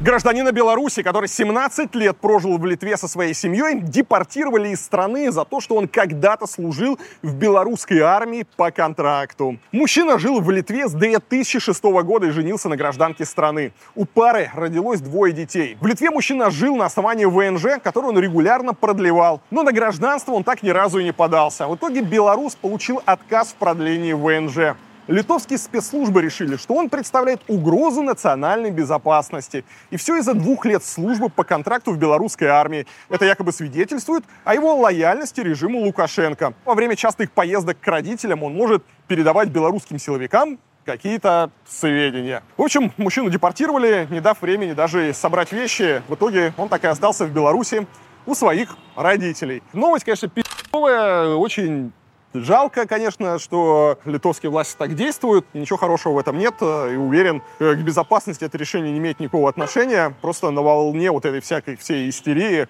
э, политики пытаются заниматься хуй а про все это лицемерие европейских политиков мы уже много раз говорили. Да, угрозу национальной безопасности представляют Э, отдельные люди, которые стали заложниками всей этой ситуации, а не то, что Европа замечательно покупает за миллионы долларов газ и другие ресурсы у России и совершенно спокойно их передает, э, поддерживая всю эту военную машину и так далее. Такие двойные стандарты много раз с вами уже это обсуждали. Очень грустная новость на самом деле. Ну, еще новость про гражданство. У детей Романа Абрамовича нашли литовское гражданство. Грозит ли им лишение гражданства и выдворение из страны? Вряд ли. Журналисты-расследователи обнаружили гражданство Литвы у двоих детей миллиардера Аркадия и Анны. По их данным, в начале 22 года, за несколько недель до войны, Абрамович-старший передал им свои зарубежные активы, чтобы избежать их заморозки. Таким образом, Анна и Аркадий стали бенефициарами трастового фонда Абрамовича «Грана». Такая эффективная сделка могла принести детям олигарха достаточно денег, чтобы они оказались в топ-500 самых богатых литовцев. Всего же, по данным журналистов, Роман Абрамович спрятал таким образом около 4 миллиардов долларов. Как вы понимаете, бизнесмен находится под европейскими санкциями. Анна и Аркадий получили паспорта в результате репатриации. Бабушка и дедушка Абрамовича жили в Литве в 40-х годах. Глава МВД Литвы заявила, что дети Абрамовича получили документы еще до войны, а глава департамента миграции сказала, что они не входят в санкционный список и являются частными лицами. По ее словам, литовские законы не позволяют аннулировать гражданство, которое было получено в ходе стандартной процедуры. Например, ввиду происхождения. Но если Анна и Аркадий получили паспорта в виде исключения, то их можно было бы отобрать по соображениям национальной безопасности. Но что-то мне подсказывает, что в этом случае бабло победит любую дурость чиновников, и все у них будет хорошо. Новость из российских школ. Похоже, скоро будет э, меньше видосиков про беспредел от учителей, потому что российским школьникам запретили пользоваться мобильными телефонами во время уроков. Такой закон одобрила Госдума. Смартфоны можно будет использовать только в экстренных случаях, но что под ним подразумевается, в законе не прописано. Очень похоже, российские власти пытаются сделать все возможное, чтобы в соцсетях больше не появлялось никаких видео с учителями, которые избивают и оскорбляют детей. За то, чтобы оградить учителей от неправомерного вмешательства в их жизнь, на днях высказался сам Путин. Он считает, что запись действий учителей на камеру – это давление на них в информационном пространстве. Но точно, совершенно нам нужно учителей оградить от неправомерного вмешательства в их жизнь э, и от неправомерного давления на них в информационном пространстве. И, повторяю, надо над этим подумать. Подумать и принять соответствующие решения, которые ситуацию будут менять к лучшему с точки зрения защиты прав учителей в данном случае. Вот. Я-то считал, что это единственный сдерживающий фактор, что очередной охуевший э, учитель-садист не будет избивать или издеваться над детьми, просто боясь публичности. А оказывается, это травмирует несчастную психику учителей. Ну, отлично, не будет смартфонов, и пусть беспределит, пусть делают все, что им вздумается, а ребенок потом ничто не сможет доказать, потому что кто ж поверит ребенку, когда он будет рассказывать, что его там матом кроют, что его там за волосы дергают и всячески над ним издеваются. Ну и главное, Новая новость недели. В Брянской гимназии номер 5 восьмиклассница открыла стрельбу из отцовского ружья по одноклассникам, которые ее травили. В результате одна школьница погибла, еще пятеро были ранены. Сама стрелявшая покончила с собой.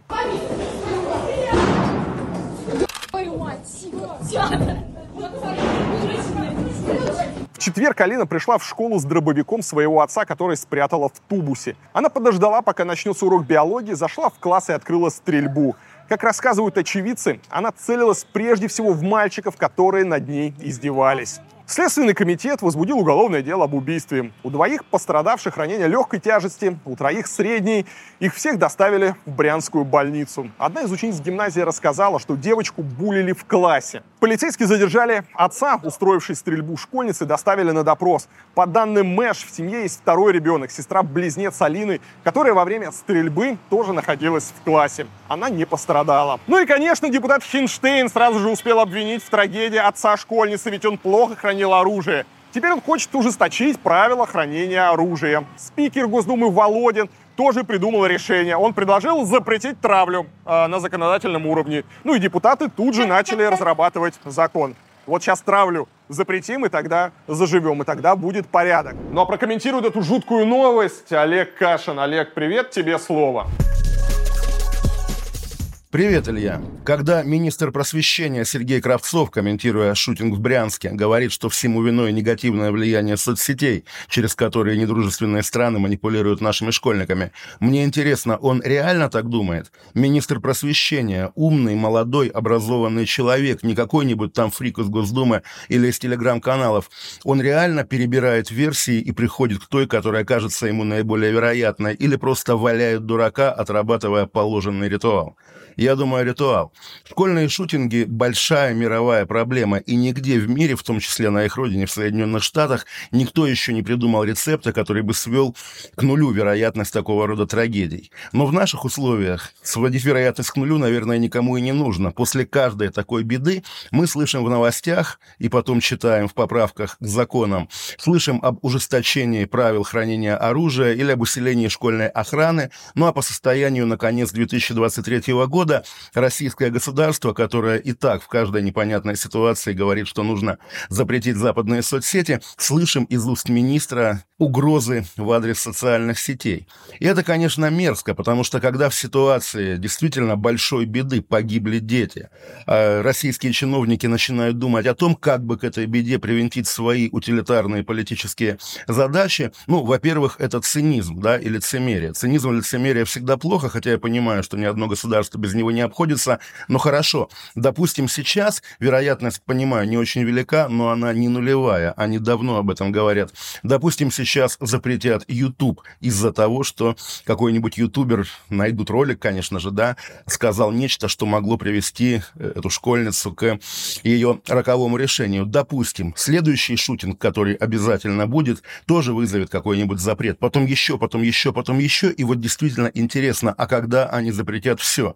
Это уже не кажется фантастикой. А действительно, тренд на запреты и ограничения, он вполне такой непрерывный. И думать, что когда-нибудь будет оттепель, уже нет никаких поводов, когда они все запретят, и когда прозвучит еще один какой-нибудь выстрел, вот они соберутся там у себя где-нибудь, да, в Кремле, в министерствах каких-нибудь, там, не знаю, в Госдуме даже, и будут думать, так, боже мой, а мы уже все запретили, а что нам делать?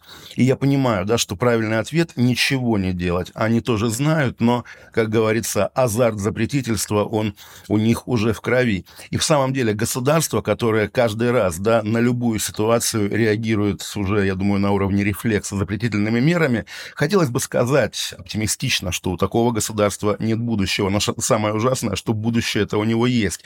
И даже если, даже если уже потом э, в Российской Федерации все будут ходить строем и рамки металлоискателей будут на выходах из квартир, даже в этой ситуации найдется какой-нибудь чиновник-гений, который скажет, о, я помню, что мы еще не запретили, и обязательно запретит. Ну а мы, друзья, продолжаем обсуждать весь происходящий пи***ц на, во время футбольного матча. Здесь, на набережной, ребята играют в футбол, и, возможно, на наших глазах э, вратарь пропустит. А если вратарь пропустит, то мяч попадет прямо в камеру, и вы все это увидите. Так что мы болеем за этого парнишку в сине-голубом костюмчике. Давай, чувак, не подведи, на кону моя камера. Ну а российские политики, особенно после того, как Путин призвал строгать по 7-8 детей, уже не могут оставить в покое тему абортов и рождаемости. Например, депутат Евгений Федоров предложил ввести в России налог на бездетность, как это было в СССР. И по его словам, сам по себе налог на бездетность, как он был в Советском Союзе, это ну, вообще было неплохо, было замечательно. В интервью радио «Говорит Москва» депутат заявил, что под демографией надо понимать не только рождение детей, но и процедуру обрусения – то есть Федоров хочет привлечь в Россию как можно больше русских со всего мира, а налог на бездетность, по его мнению, это не наказание людей, а наоборот способ решения проблемы. Внутри этой концепции, конечно, надо стимулировать и само рождение детей, в том числе через материнский капитал. Надо ли вводить налог для этого? Если денег будет не хватать для этих проектов, надо. Если денег будет хватать без этого, то не надо. Это не наказание, это способ решения проблемы. Налог на холостяков, одиноких и бездетных граждан существовал в Советском Союзе с 41 года до самого его распада. Бездетные мужчины в возрасте от 20 до 50 лет и женщины от 20 до 40 должны были отчислять государству 6% своей зарплаты. Причем женщины облагались этим налогом только если они были замужем и при этом не имели детей. Но холостякам приходилось платить те же 6%, что и женатым мужчинам. Поэтому некоторые мужики шутили, что это налог на яйца.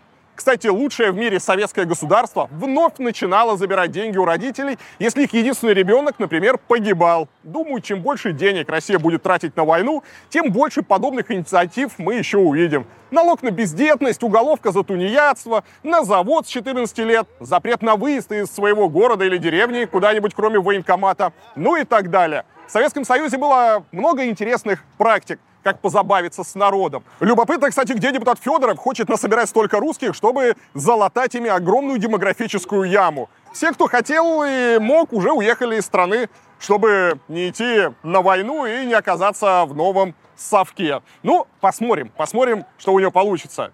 Какие бы еще налоги ввести? Напишите в комментариях, э, давайте подскажем нашим депутатам, какие можно ввести налоги. Ну и, как вы понимаете, борьба э, за рождаемость продолжается, и коллега Федорова, вице-спикер Госдумы Петр Толстой, предложил премировать врачей, которые смогут отговорить женщин от аборта. Он считает, что это лучше, чем штрафовать врачей за склонение к абортам, что уже начинают делать некоторые регионы России, в частности, Калининградская область. Уговаривать сделать аборт – это действительно аморально. При этом на федеральном уровне я бы пошел другим путем. Пусть врач, который отговорил женщину от аборта, получает премию в 20-30 тысяч рублей. Это будет лучшим стимулом спасти жизни нерожденных детей, чем угроза быть оштрафованным. С одной стороны, поощрение действительно лучше, чем наказание. С другой, Петр Толстой, похоже, забыл, в какой стране он живет и какие тут зарплаты у медиков, если это не главврач больницы или если этот медик не работает в частной клинике. И в теории вообще получается, любая женщина, даже не обязательно беременная, сможет прийти к врачу и сказать, а давай ты меня сейчас отговоришь от аборта. Тот с удовольствием ее отговаривает, и они пилят премию 50 на 50, ну или в какой-нибудь любой другой пропорции. Согласитесь, охуенный бизнес. Видимо, мало в России коррупции, надо наплодить еще. А господину Толстому, как и его единомышленникам, пора перестать изобретать разную хуйню в ежедневном режиме, а просто оставить российских женщин в покое. Они сами как-нибудь разберутся, без советников от государства, делать им аборты или не делать. Так, э, мой чувак ушел с ворот, стало опасней. Кстати, Толстому на этой неделе прилетел откуда не ждали. На прошлой неделе зампред Госдумы повесил на татар, аварцев и чеченцев ярлык русский и сказал, что Иван Грозный не для того брал Казань, чтобы теперь их называли россиянами. Мы сами, когда употребляем слово «россияне», мы накидываем мяч тем, кто Россию ненавидит, и Но тем, мы имеем Россия... в виду, что у нас многонациональная граждане страна. России. У нас многонациональная страна, у нас есть граждане России, и, безусловно, наши братья аварцы, чеченцы, татары, башкиры, все русские. Русские они, понимаете, потому что они в России живут. И они неспроста живут в России. Исторически так сложилось. Не для того Иван Грозный, там, не знаю, брал Казань, чтобы мы сейчас а, начинали говорить вдруг «россияне». По версии Толстого, термин «россияне» был придуман только во время правления Ельцина, чтобы не обидеть татар. Помните эти «дорогие россияне»? Мы сами виноваты в том, что появился такой термин «россияне». Когда нужно было, значит, Ельцину какое-то слово, чтобы не обидеть татар, или я не знаю, кого он там не хотел обидеть, услужливый Бурбулес предложил ему из словаря Даля вот это слово «россияне». И с тех пор мы, русские люди, у себя в России продолжаем произносить это абсолютно невнятное прилагательное. В отличие от Ельцина и Бурбулеса, у Толстого как раз отлично получилось обидеть татар. И татары отреагировали. Ведущий государственного телеканала Татарстана ТНВ Ильшат Аминов назвал слова Толстого выдающейся глупостью. Первый мяч попал в штатив. Заместитель председателя Государственной Думы Федерального собрания Российской Федерации, член Высшего совета партии «Единая Россия», бывший ведущий Первого канала Петр Толстой в эфире телеканала «Россия» сказал, на мой взгляд, выдающуюся глупость. Убеждение Толстого диктор ТНВ считает пещерным имперским национализмом. Откуда в части российской политической элиты проснулся этот пещерный имперский национализм. Пренебрежение к российской конституции, где все черным по белому написано в самой первой строке «Мы многонациональный народ Российской Федерации. Амиров сказал, что аргумент о взятии Казани отбрасывает нас в Средневековье. Заодно намекнул, что Толстому было бы неплохо помнить, кто кого и сколько раз брал но ведущий не стал умножать глупость. Не кажется ли вам, что фраза «не до того Казань брали, чтобы называться россиянами» отбрасывает нас во времена дикого средневекового противостояния? Можно было бы, конечно, ответить гражданину Толстому зеркально и, углубившись в историю, напомнить, кто кого и сколько раз брал. Но зачем поддаваться на провокации и умножать глупость? Кроме того, Аминов удивился, что Толстой разговаривает с ним на языке гопников. Почему же он, разговаривает со мной на языке гопников и позволяет себе говорить такие слова. И напомнил слова бывшего коллеги Толстого, пропагандиста Кирилла Клейменова, о том, что без татар история и культура России были бы совсем другими. Но вообще, ну вот давайте возьмем самое простое. Фамилии. Годунов, Шереметьев, Суворов, Кутузов, Уваров, Нахимов, Юсупов, Голенищев, Ермолов – но как без них представить историю России? А без Тютчева, Набокова, Аксакова, Булгакова, Карамзина, Татищева, Рахманинова, Чаадаева. Что такое русская культура?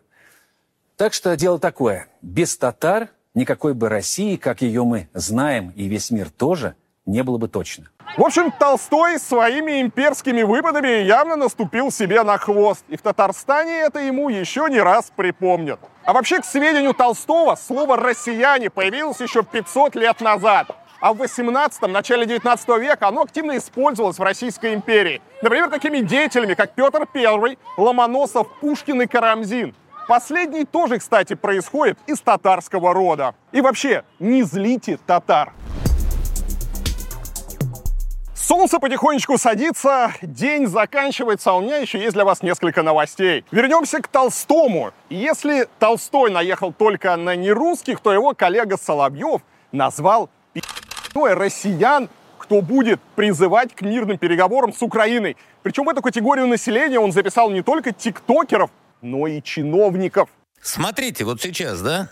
План не пошел, денег нет, дадут в конечном итоге. Попытаются сейчас сделать все возможное, паузу себе купить. У них года полтора им надо, чтобы раскачать свою промышленность. Значит, эти полтора года здесь будут активизировать пятую колонну, которая будет призывать к мирным переговорам, заламывать руки, использовать всю пидор, которая есть.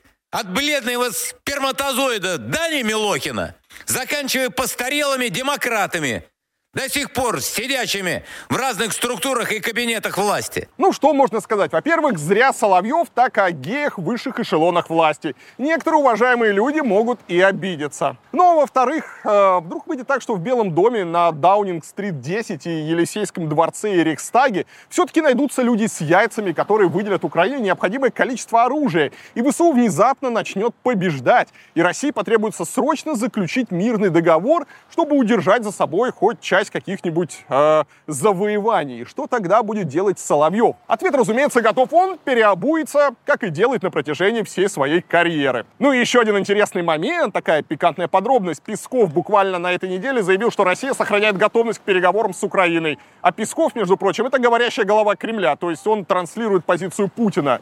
И не считает ли Соловьев, что в Кремле тоже слишком э, сидит вот эта вот сплошная включая самого Владимира Владимировича. Нет, нет, нет. Нет, вообще нет. Пришел чувак, который решил э, попросить у меня денег. Нет у меня денег. Ну и на этом мы не заканчиваем наш кринж-парад, а переводим его на региональный уровень. Губернатор Иркутской области Игорь Кобзев пожаловался на то, что к его приезду местные чиновники не организовали показуху. В частности, его расстроило, что в городе Усть-Кут плохо убирают снег. Нет дворника вообще в городе? Нет? Ну, как есть. Если есть, то я бы хоть увидел. Коллеги, ну, вы эти вещи не рассматривайте как какой-то пиар. Вот он не нужен здесь. Вы, если приезжает губернатор, то надо хотя бы недельку здесь поработать. Ну, снег пошел, дворники, машины должны, ну, люди хоть почувствуют. Вот губернатор приехал, хоть, хоть поработали здесь. А так, получается, я приехал, уехал, а вы как жили в домике, так и остались. Некрасиво. Понимаете, да? Э, какое упущение. Возможно, для иркутского губернатора это станет сюрпризом, но коммунальные службы в городе должны работать круглый год, а не только накануне приезда высокого начальства. И, возможно, вот это люди действительно бы оценили. Но Потемкинские деревни — это, конечно, одна из тех самых скреп, на которых стоит Россия. В общем, разбудите меня через сто лет и спросите, что делается в России, я отвечу. Устраивают показуху перед приездом высокого начальства. Блин, чувак, пожалуйста. Ну а пока губернатор Кобзев занят поисками недругов в соцсетях, в его телеграм-канале иркутянка по имени Мария пожаловалась на то, что в больнице Иркутской области невозможно записаться по ОМС из-за очереди на месяцы вперед. Губернатор, ну или же его админ, ответил на это сообщение «не смешно». Тогда Марина написала, что ей самой было не смешно, когда у ее сына слух стал пропадать, а в шестой поликлинике к лору не попасть. При этом подписчики губернатора в целом поддержали Марию и рассказали о подобных случаях. Чувак, ну пожалуйста, ну что ты хочешь? Кобзев или его пресс-служба на это заявили, что на медицину ему жалуются боты, которые хотят нагадить Путину перед выборами. Это боты. Не отвечайте. Мои коллеги стараются успевать их чистить, но это, если честно, просто нашествие. Возможно, активизировались наши недруги накануне президентской кампании и таким образом внедряются в чаты. Спасибо. На что подписчики резонно заметили, что боты — это администрация губернатора, которая на все запросы в соцсетях присылает типовые отписки. Издание «Люди Байкала» связалось с Марией, которая оставила первый комментарий и подтвердила ее личность. Оказалось, что Мария действительно живет в Иркутске, и у нее действительно есть сын. Она сказала, что у чиновников вечно все боты, кто не согласен с их политикой. А Кобзев, по ее словам, абсолютно далек от реалий, потому что сам не сидит в очередях в больницах. Похоже, иркутский губернатор ввязался в битву, которую не способен выиграть. Все ему не так, то снег, то люди. Возможно, даже не тот регион Кобзев выбрал для построения карьеры. Пора назад в Воронеж. Впрочем, выступления главы Иркутской области блекнут на фоне бенефиса омского вице-губернатора. Андрей Шпиленко приехал в Сибирский автодорожный университет, увидел на студенте футболку с надписью «Бруклин» и потребовал снять ее и не позориться. Сразу у него на Нью-Йорк написано. Из Нью-Йорка, что ли? Они нам все такие, поверьте. Поменяй футболку, не позорься. Нью-Йорк это то ли это бомжи там, то ли кто, не знаю. Но судя по тому, что с Нью-Йорком и ничего не знаешь, одень какую-то такую хорошую футболку, договорились? Не позорься, она тебя вот на свидание не пойдет. Если Нью-Йорк, значит, услышь меня. Первый об этом сообщил портал Омск-Информ, но уже удалил эту новость. Издание писало, что буквально через пять минут студенту даже принесли новую футболку, и он надел ее поверх непатриотичной, чем заслужил похвалу вице-губернатора, который за такое решение проблемы даже пожал молодому человеку руку. Вице-губернатора удивила не только неправильная футболка, но и то, почему студенты вообще пришли на встречу с ним. Один из студентов признался, что их пригнали. Шпиленко не поверил, возмутился и вслух отправил собеседника в армию. Я скажу так, вы же не стадо, чтобы вас пригонять. Кого-то пригнали? Боюсь, что только вас, молодой человек, и пригнали. Боюсь, что по вам плачут вооруженные силы. Там такое не пройдет. Кстати, что интересно, сам Шпиленко вовсе не стесняется носить одежду иностранных марок. Вот он, например, позирует в джемпере Lacoste. Это, кстати, французский бренд, который принадлежит холдингу из Швейцарии. Ну а вот омский вице-губернатор красуется в поло Emporio Armani. Бренд, как вы понимаете, итальянский. А тут Шпиленко надел куртку и футболку Хейли Хэнсон. Это норвежская компания. Страна НАТО, между прочим. Так, ребята, Домой. Спать, смотреть мультики, не мешать дяде работать. Мы обсуждаем омского вице-губернатора. Так, возвращаемся к новостям, ну а дальше мы видим вице-губернатора в футболке шведско-немецкого бренда э, Марко Поло. Ну и, конечно же, в полах Хьюго Босс. Это, кстати, не просто немецкая марка, это бренд, который шил форму для СС, э, солдат Вермахта и для Гинтлер Югента. Ну и, конечно, у целого ряда компаний из Германии сомнительное прошлое, и многие добровольно или вынужденно сотрудничали с Гитлером и нацистами. Это, конечно, не значит, что мы должны немедленно отказаться от этих брендов. Но если ты такой ультрапатриот, если такой последовательный, э, что доебаешься до студентов, то не пора ли тебе задуматься о собственной репутации и, так сказать, на собственном примере э, показать, во что надо одеваться. Кстати, все эти фотографии Шпиленко были сделаны уже после начала войны и введения санкций против России. Более того, они взяты из его официального профиля ВКонтакте. То есть ни его показной патриотизм, ни война не мешали Шпиленко э, разгуливать в одежде брендов недружественных государств и показываться в таком виде вообще перед избирателями. Какой лицемерный позор. Ну, я надеюсь, теперь Шпиленко будет носить исключительно мерч армии России. И прямо в нем уедет на фронт вместо второго студента, до которого он доебался. Ну, а мне, друзья, пора менять локацию, потому что количество подростков э, с виду беспризорного времяпровождения резко увеличивается, и боюсь, скоро они будут не просто здесь прыгать вокруг меня, а упрыгают куда-то с моей камерой.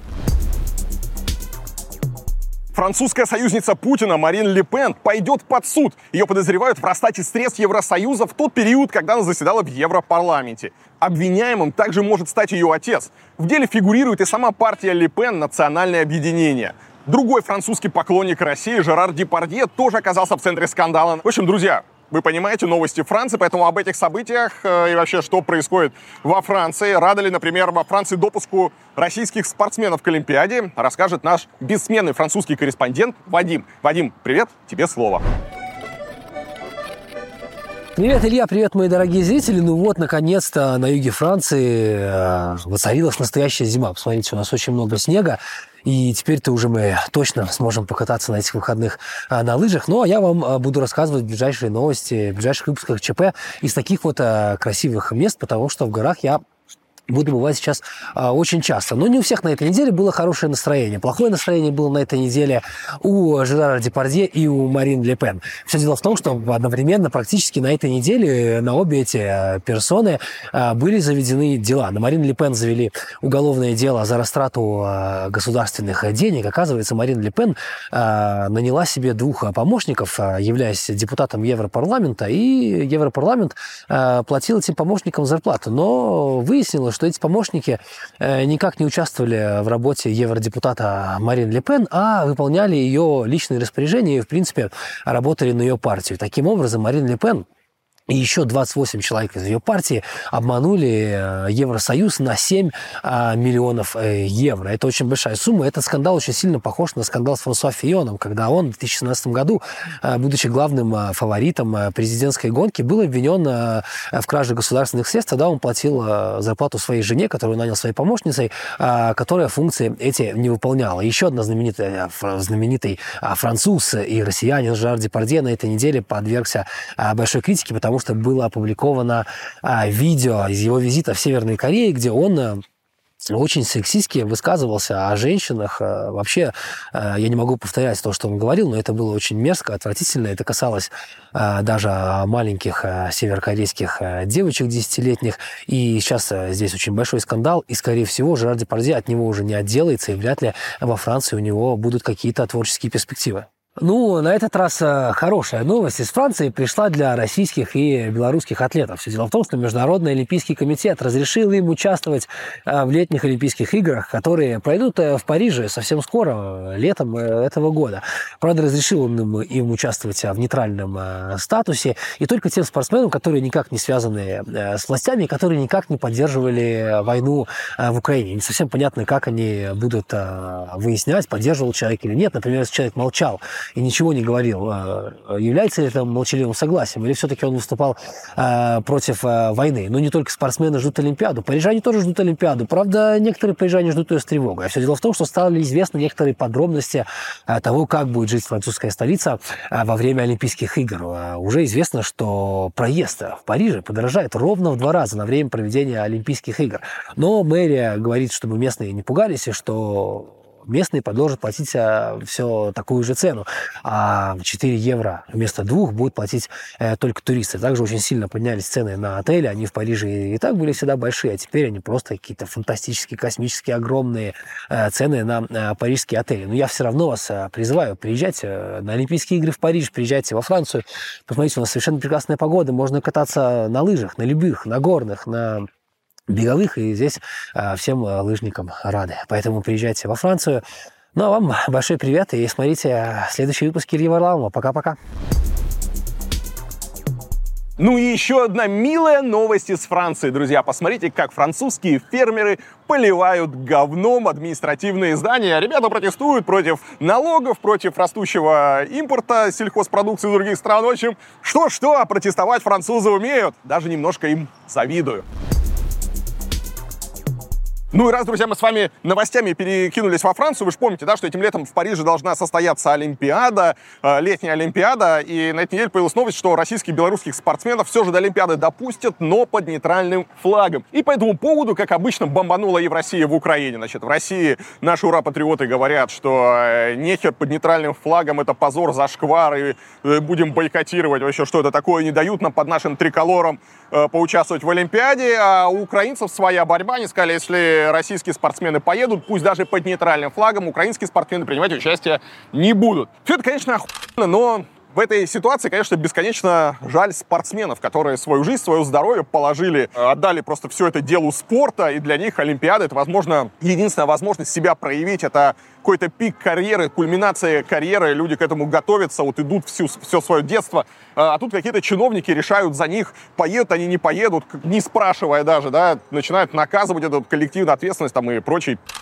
очень жаль спортсменов. А, я считаю, что санкции против а, спортсменов, а, которые не зашкварили себя там в скандалах с допингом и не нарушали никак никакие там правила и законы, действовать не должны. Можно э, смириться там, когда санкции, пусть несправедливо, вводят против каких-нибудь бизнесменов или еще что-то, да, там можно выкрутиться, можно там отыграться, потом вернуть, отсудить.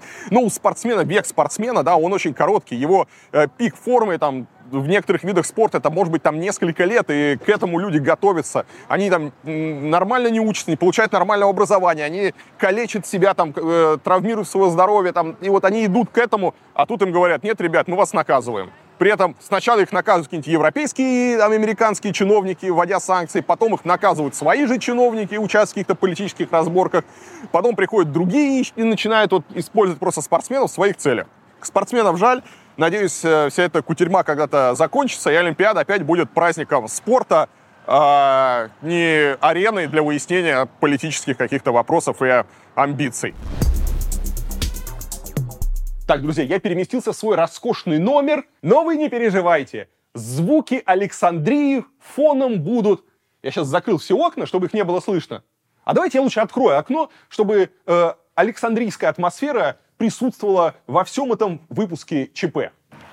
Вот, вот, вот, лошадки едут, все сигналят. Давайте, друзья, сигнальте активнее. Мы продолжаем, мы продолжаем обсуждать новости. Итак, следующая новость, это просто, можно сказать, сенсация. Большинство россиян хотели бы видеть Владимира Путина на посту президента России после выборов 2024 года.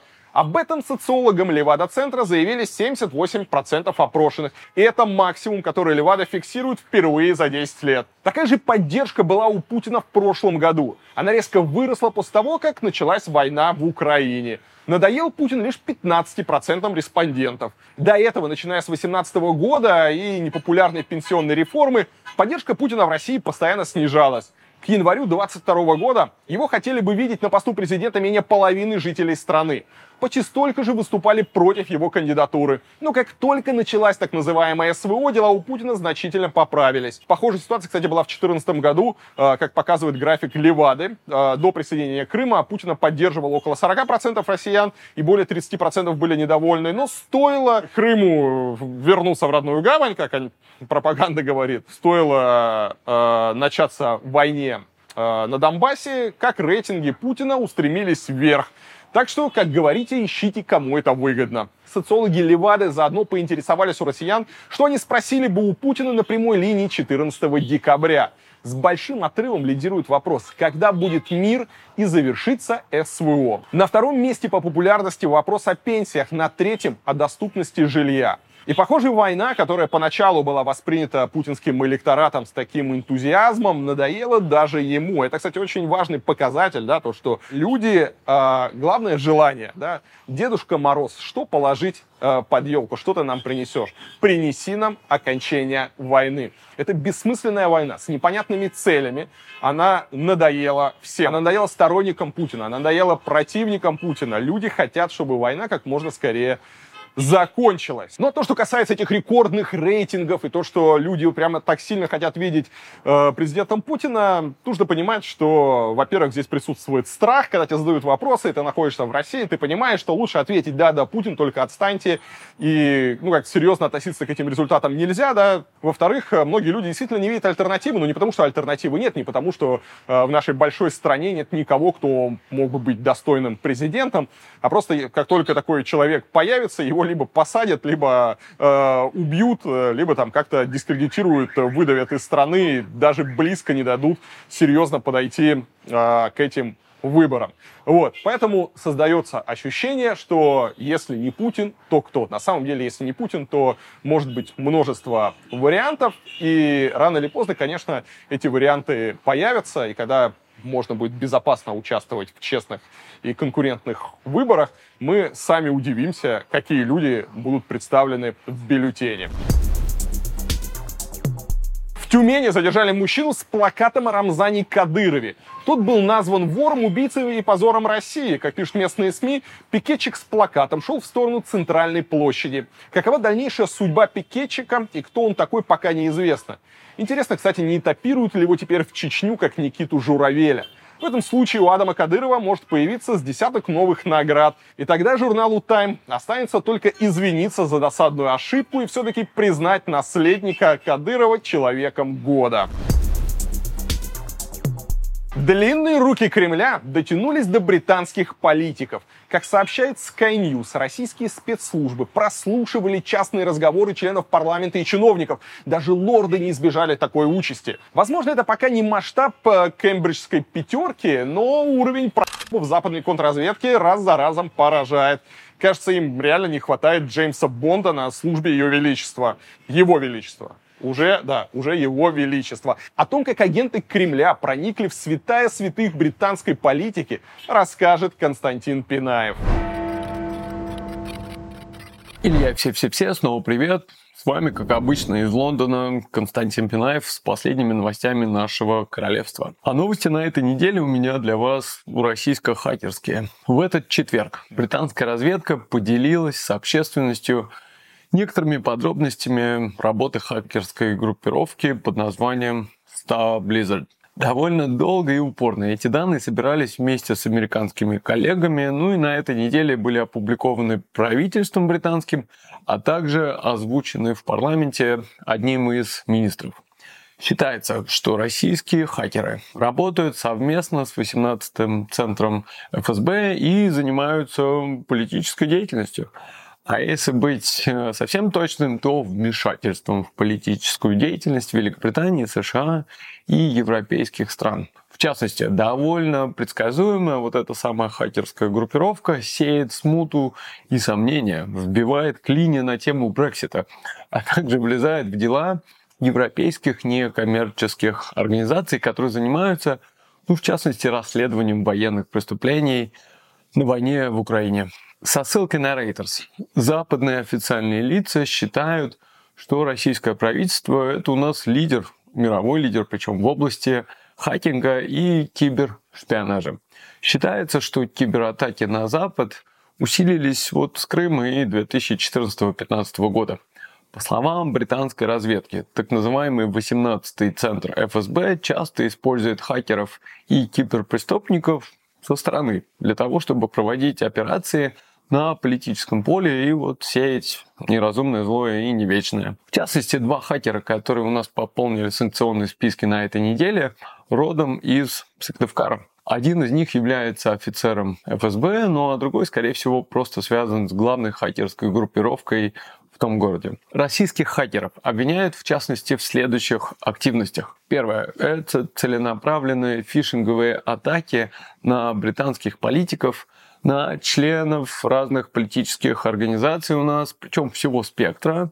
И за этими атаками а, разведка ведет пристальное наблюдение еще вот с 2015 года. Второе – это обнародование торговых соглашений между Великобританией и США прямо перед выборами 2019 года. Их также обвиняют в том, что они совершали атаки на так называемый Institute for Statecraft. Это британская организация, которая занимается защитой демократии от дезинформации. Также за ними считается взлом Кристофера Данелли, это бывший глава разведки. Часть его имейлов была слита еще в декабре 2021 года. Целью хакеров также становятся университеты, журналисты, работники госсектора, неправительственные организации, а также гражданские организации, которые играют роль в британском демократическом процессе. При этом считается, что многие из атак еще были предотвращены. Ну, то есть мы видим только часть вот этого айсберга. Подробностей, если честно, не так уж и много, но чтобы понять, насколько это важно, надо помнить, что в ближайший год в Британии у нас состоятся выборы. А система выборов у нас построена так, что правительство само назначает дату выборов. И у них там довольно такое большое окошко, почти в год. Сами понимаете, перед выборами надо хорошенько выстроить все процессы. Раздать обещания, отчитаться о проделанной работе, сделать вид, что все выполнено, но работы впереди еще много. Поэтому а, надо правильно действительно все рассчитать, и задача эта непростая, особенно в 20-е годы, ну, с таким количеством переменных в мире. Поэтому окошек для выборов получается не так много, при том, что есть год, но это либо ближайшая весна, а по политическим меркам это вообще совсем скоро. И при этом ситуация у правительства с рейтингами ну, абсолютно плачевная. Риши Сунак и консервативная партия у нас в этом плане ставит один антирекорд за другим. А летом выборы проводить очень и очень сложно. Ну, многим, во-первых, не до выборов, во-вторых, политический сезон у нас тоже не очень синхронится с летом. Поэтому получается, что выборы, скорее всего, будут либо осенью, либо в январе. Ну, то есть чуть больше, чем через год. Осложняется ситуация и тем, что в Америке у нас выборы проходят в ноябре 2024 года. А по словам разведки, это представляет слишком большой и вот высокий риск для кибератак западного мира. Поэтому британскому правительству очень не советуют выборы назначать на осень именно из соображений цифровой безопасности. Так что есть ощущение, что нас в ближайший год ждут еще новые подробности из вот политика хакерской плоскости. И ощущение хаоса в демократических странах нас будет, точнее не нас, а российское сообщество будет не покидать а, в ближайшее время. Такие новости. Пока-пока. Ну и потрясающая новость из России. ФСИН может изменить дизайн тюремной робы.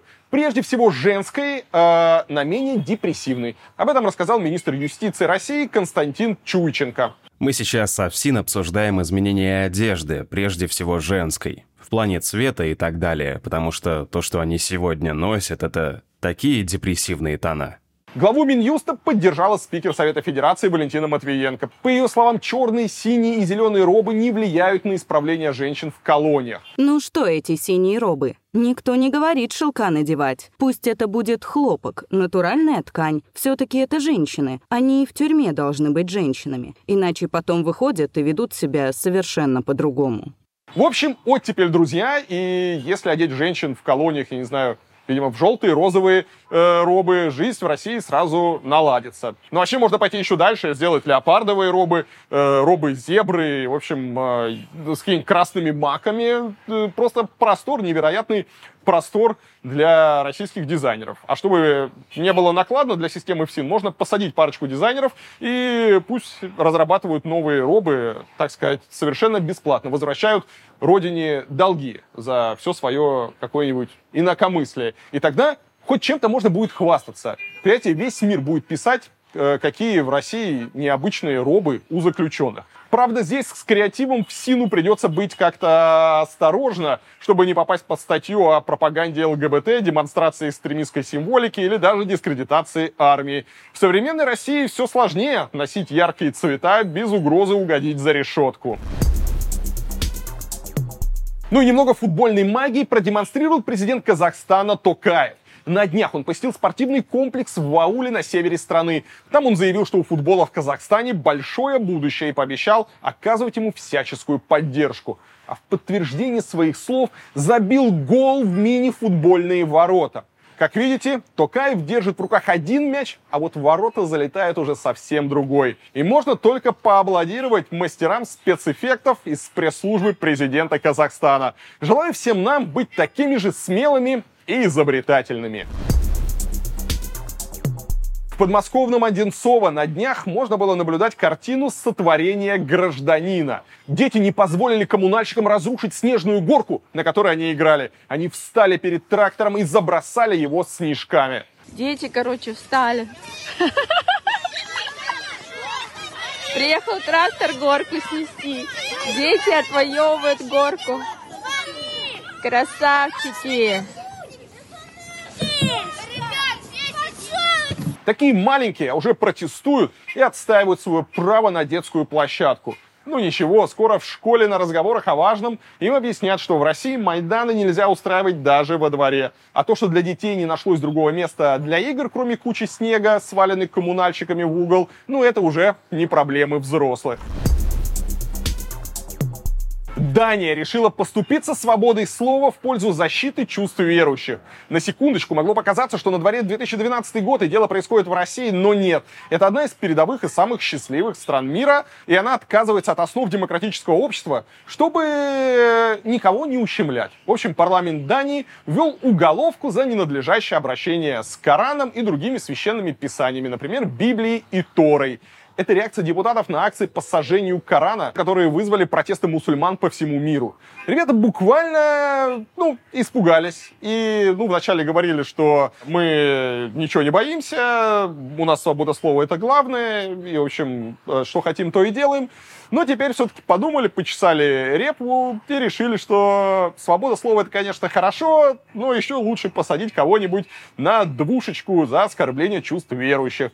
Датские политики-оппозиционеры уже высмеяли закон, принятый социалистами и либералами. Они заявили, что Коран в стране теперь стоит выше Конституции. А лидер демократов описал ситуацию так. 1-0 в пользу исламистов принципе, Дания может не ограничиваться тюрьмой и сразу отправлять провинившихся в Чечню. Да, думаю, такое явление, как исправительный туризм, может стать популярным в европейских странах, где мусульмане являются доминирующей политической силой, даже когда составляют меньшинство. Ну а что касается сожжения Корана, Торы там и э, других религиозных книг, я считаю, что это все люди делают не от большого ума. Это просто тупые, глупые провокации. Э, я искренне не понимаю, да, зачем на ровном месте обижать э, довольно большие группы людей. То есть мусульмане разные бывают, как и разные бывают христиане, и разные бывают иудеи. Во всех сообществах есть и хорошие люди, и плохие. Но когда ты берешь и просто на ровном месте начинаешь бороться с определенной религией, которая тебе не нравится, когда ты ради каких-то провокаций, хайпа, чтобы привлечь к себе внимание, сжигаешь там Коран. Я лично не вижу в этом ничего хорошего, потому что это просто плодит э, больше зла э, в нашем мире. Мне кажется, настолько и так э, общество отравлено всей этой ненавистью, всеми этими проблемами. А еще потом выходят какие-то ребята и начинают устраивать какие-то эти провокации. Я не считаю, что нужен закон, чтобы наказывать людей за это. Мне кажется, люди не должны сжигать Коран, там, другие священные книги, не потому что они боятся там присесть в тюрьму, а потому что у них просто уровень развития, ну, чуть-чуть выше, да, что они понимают, что так делать не стоит, э, просто из уважения к другим людям, потому что, мне кажется, уважение — это какие-то базовые э, принципы нормального человеческого э, совместного сосуществования. Иначе просто придется друг друга поубивать, чем, в принципе, наш мир без проблем и занимается. Ну и, кстати, о тюрьмах Финляндия отказалась выдавать Киеву известного неонациста, одного из лидеров ДШРГ Русич Яна Петровского, под тем предлогом, что он будет ужасно страдать в украинских тюрьмах. Верховный суд страны постановил незамедлительно его освободить. Финские судьи решили, что в Украине Петровскому будет угрожать обращение, унижающее его достоинство. А я напомню, что в Украине его подозревают в военных преступлениях на территории Донецкой и Луганской областях в 2014-2015 годах. В общем, казалось бы, вопиющий случай, но судебные системы демократических стран зачастую устроены так, что даже у последнего упыря там есть право на защиту и достоинство. Можно вспомнить того же Брейвика. Вот и Петровский заработал себе отсрочку. Но учитывая, с какой регулярностью в последнее время мрут наиболее кровожадные разжигатели и участники войны, я бы на его месте не расслаблялся. В Америке после череды антиизраильских и антисемитских протестов на кампусах элитных университетов Конгресс решил начать расследование. На слушаниях заведующих тремя из самых престижных вузов страны спросили о том, как в их учреждениях отнеслись бы к призывам устроить геноцид всех евреев. Ну, казалось бы, такой простой вопрос, разве можно такое разрешать? Но один за другим прозвучало три одинаковых ответа. Не все так однозначно. Что это вообще такое? Давайте-ка спросим Леву из Нью-Йорка. Он у нас известный левак и сейчас наверняка снова расскажет, почему такое поведение полностью окей и ничего страшного. Давай, Лева, натяни нам сову на этот глобус. Привет, ютубчик. У нас в Нью-Йорке холодает, наступает пора зимних праздников, и сегодня я хочу вас поздравить с Ханукой. Хаг Хануха Самеях всем, кто празднует этот прекрасный праздник. И пусть у вас неожиданно окажется в 8 раз больше, но только чего-нибудь хорошего. Кстати, и тема у нас сегодня тоже будет немного соответствовать. Итак, на фоне октябрьского нападения на Израиль и ответной военной операции в Газе во всем мире проходят демонстрации. В Америке на кампусах многих вузов проходят акции в поддержку палестинцев, на которых лозунги частенько скатываются в призывы уничтожения Израиля, а то и вообще всех евреев. При этом администрации этих университетов и колледжей не особенно-то и спешат наказывать выступающих с такими призывами студентов и даже лекторов. Чтобы разобраться со всем этим, пару дней назад в Палате Конгресса прошли слушания, на которые в качестве свидетелей пришли главы трех элитных университетов, принадлежащих к так называемой Лиге Плюща. Это Гарварда, MIT и Университета Пенсильвании. Уже в тот же день один кусочек видео с этих слушаний разлетелся по интернету как пример отвратительного лицемерия вот этих самых бастионов либерализма. Республиканка э, Элис Стефаник, представляющая штат Нью-Йорк, задала всем троим, казалось бы, простой вопрос. Нарушают ли призывы к геноциду еврейского народа уставы и правила этих вузов? В ответ на это одна за другой все три директрисы ответили, что все зависит от контекста. Хотя, казалось бы, какой контекст может быть у геноцида? Я напомню вам, что публичные слушания американского конгресса – это штука такая весьма своеобразная. А, как правило, проводимая именно ради создания вот таких ярких моментов контента. А, это своего рода дуэль противоположных интересов. Конгрессмены обычно приходят на них с целью засветиться, задав яркий, неудобный вопрос свидетелям от оппозиции. А вот сами свидетели, которые дают показания под присягой, кстати, стараются не ляпнуть ничего лишнего, чтобы не стать на завтра злодеем новостных сюжетов и не получить через пару месяцев обвинения в даче ложных показаний показаний. Тот факт, что ни одна из возглавляющих престижнейшие вузы страны женщин э, не смогла, казалось бы, однозначно осудить призыв к геноциду, вызвало фурор в интернете. Даже сторонники демократов, которые не питают особой симпатии к конгрессвумен Стефаник, выражали отвращение ответами, которые прозвучали на ее вопрос. Э, одна за другой главы университетов сказали, что призывы к геноциду нарушают устав их заведения только если они направлены против конкретных людей и ведут к конкретным действиям. Это заставило Стефаник, которая, кстати, кстати, сама закончила Гарвард в 2006 году, удивленно переспросить, то есть пока не будет совершен акт геноцида, призывы к нему не нарушают ваш устав? Что это за фигня вообще?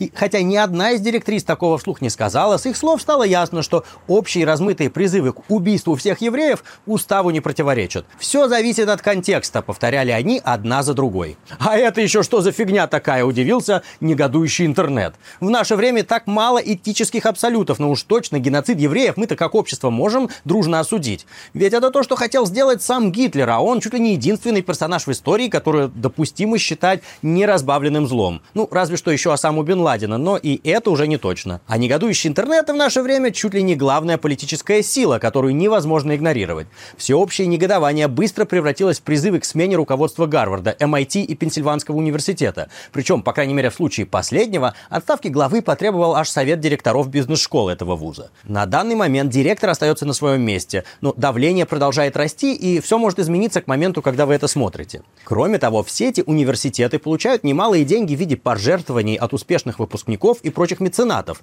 Так вот, некоторые из них уже пригрозили приостановить поддержку, если не будут отстранены засветившиеся на весь мир а, вот эти руководительницы. Но нашлись и те немногие, кто пытался их защитить. Они обратили внимание разъяренной публики на некоторые нюансы случившегося. Вопрос-то ведь был не поддерживаете ли вы призывы к геноциду, а именно нарушают ли такие призывы ваш устав.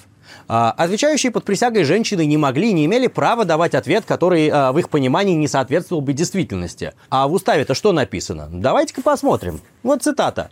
Мы можем реагировать на те высказывания и поведения в классе, которые мешают обучению. Но то, что члены нашей общины говорят в общественных пространствах, включая пространство на кампусе, подлежит наказанию только если подстрекающие высказывания намеренно и эффективно побуждают толпу к немедленному, насильственному и незаконному действию. Это значит, что если кто-то выражает взгляды ненависти, единственным надлежащим ответом от нашего сообщества может быть несогласие, отторжение или выражение альтернативной точки зрения. Ну, что тут можно сказать? Согласно такому тексту устава, гипотетические призывы к гипотетическому геноциду каких-то гипотетических евреев вроде как действительно ненаказуемы. Выходит, что ответы глав вузов госпоже Стефаник может быть и неприятные, но, по крайней мере, правдивые. Исторически эти университеты считали себя действительно бастионами свободы слова. Они признают, что, будучи частными организациями, не подлежат с точки зрения закона требованиям первой поправки Конституции США, однако ценят в себе долгую традицию добровольной приверженности тем же принципам. Только при полной свободе слова и мысли можно находить истину. Так долгие годы считали многие поколения администраторов этих вузов. А про свободу слова не раз говорили, что она нужна именно тогда, когда защищает право выражать неприятные нам идеи. Но все дело в том, что на протяжении последнего десятилетия американские вузы немного отступили от этих, э, от этих самых принципов радикальной свободы слова. И делали они это в довольно перекошенном порядке, в гораздо большей степени в угоду леволиберальным взглядам. Есть куча историй, когда людей увольняли или исключали за высказывания или прочие выражения, которые никому, собственно, не угрожали, но могли просто некоторым не понравиться. И все вот это критики этих учреждений вспомнили сейчас, когда те указывали на свою приверженность свободе слова. Например, пару лет назад тот же Гарвард отменил решение принять на учебу студента, когда стало известно, что тот в возрасте 16 лет писал российские комментарии в соцсетях. После он от них э, отказался и извинился. Кроме этого, они уволили профессора, написавшего статьи о том, что 80% черных студентов Гарварда не смогли бы поступить, если бы были белыми. Какие тут конкретные угрозы были? Вроде не было, однако люди были наказаны за выражение своих идей. Неприятных идей, но все-таки. Что же получается? Расизм против меньшинств не защищен этой их идеализированной свободой слова, а вот антисемитизм, пожалуйста. Такое состояние двойных стандартов намекает, что администрация этих вузов считает, дескать, и есть меньшинства, более нуждающиеся в защите от различных нападок, чем те, кто принадлежит к большинству. А в это большинство в наше время, очевидно, входят не только белые, ну, к этому уже все привыкли, но и евреи. Они, похоже, не нуждаются в дополнительной защите руководства университетов. Несказанной тут остается причина, мол, это потому, что за ними все рычаги власти и все привилегии общества. Как человеку, скорее придерживающемуся леволиберальных взглядов, мне кажется, что главная проблема кампусов не в том, что они не наказывают за абстрактные антисемитские высказывания. Пусть не наказывают, если это действительно никому не угрожает. Но только не надо ограничивать свободу слова консерваторов. Я пусть с их мнением и не согласен, но готов поддерживать их право на самовыражение в среде, которая декларирует верховенство свободы самовыражения как один из главных своих идеалов. Ну, на этом у меня все. Э, до встречи в следующих выпусках. Пока. Ну и просто сенсационная новость, друзья. Если вы переживали, будет ли Владимир Владимирович Путин участвовать в э, выборах президента, то Путин сказал, что будет. Так и сказал, буду, будет, будет участвовать. Вы наш президент, мы ваша команда. Вы нужны нам, вы нужны России. Спасибо большое. Не буду скрывать, в разное время у меня были разные мысли. Но сейчас вы правы, сейчас такое время, когда нужно принимать решение я буду баллотироваться в должность президента Российской. Все, так что не переживайте. Ну что, друзья, конечная остановка Александрийского трамвая. Вагончик трогается, перрон остается. Надеюсь, вы тоже со мной останетесь до следующего воскресенья. Как обычно, мы с вами увидимся на моем канале, будем обсуждать всякие Берегите себя. И не забывайте подписываться на канал, потому что в течение недели будет много интересного контента. Всем пока!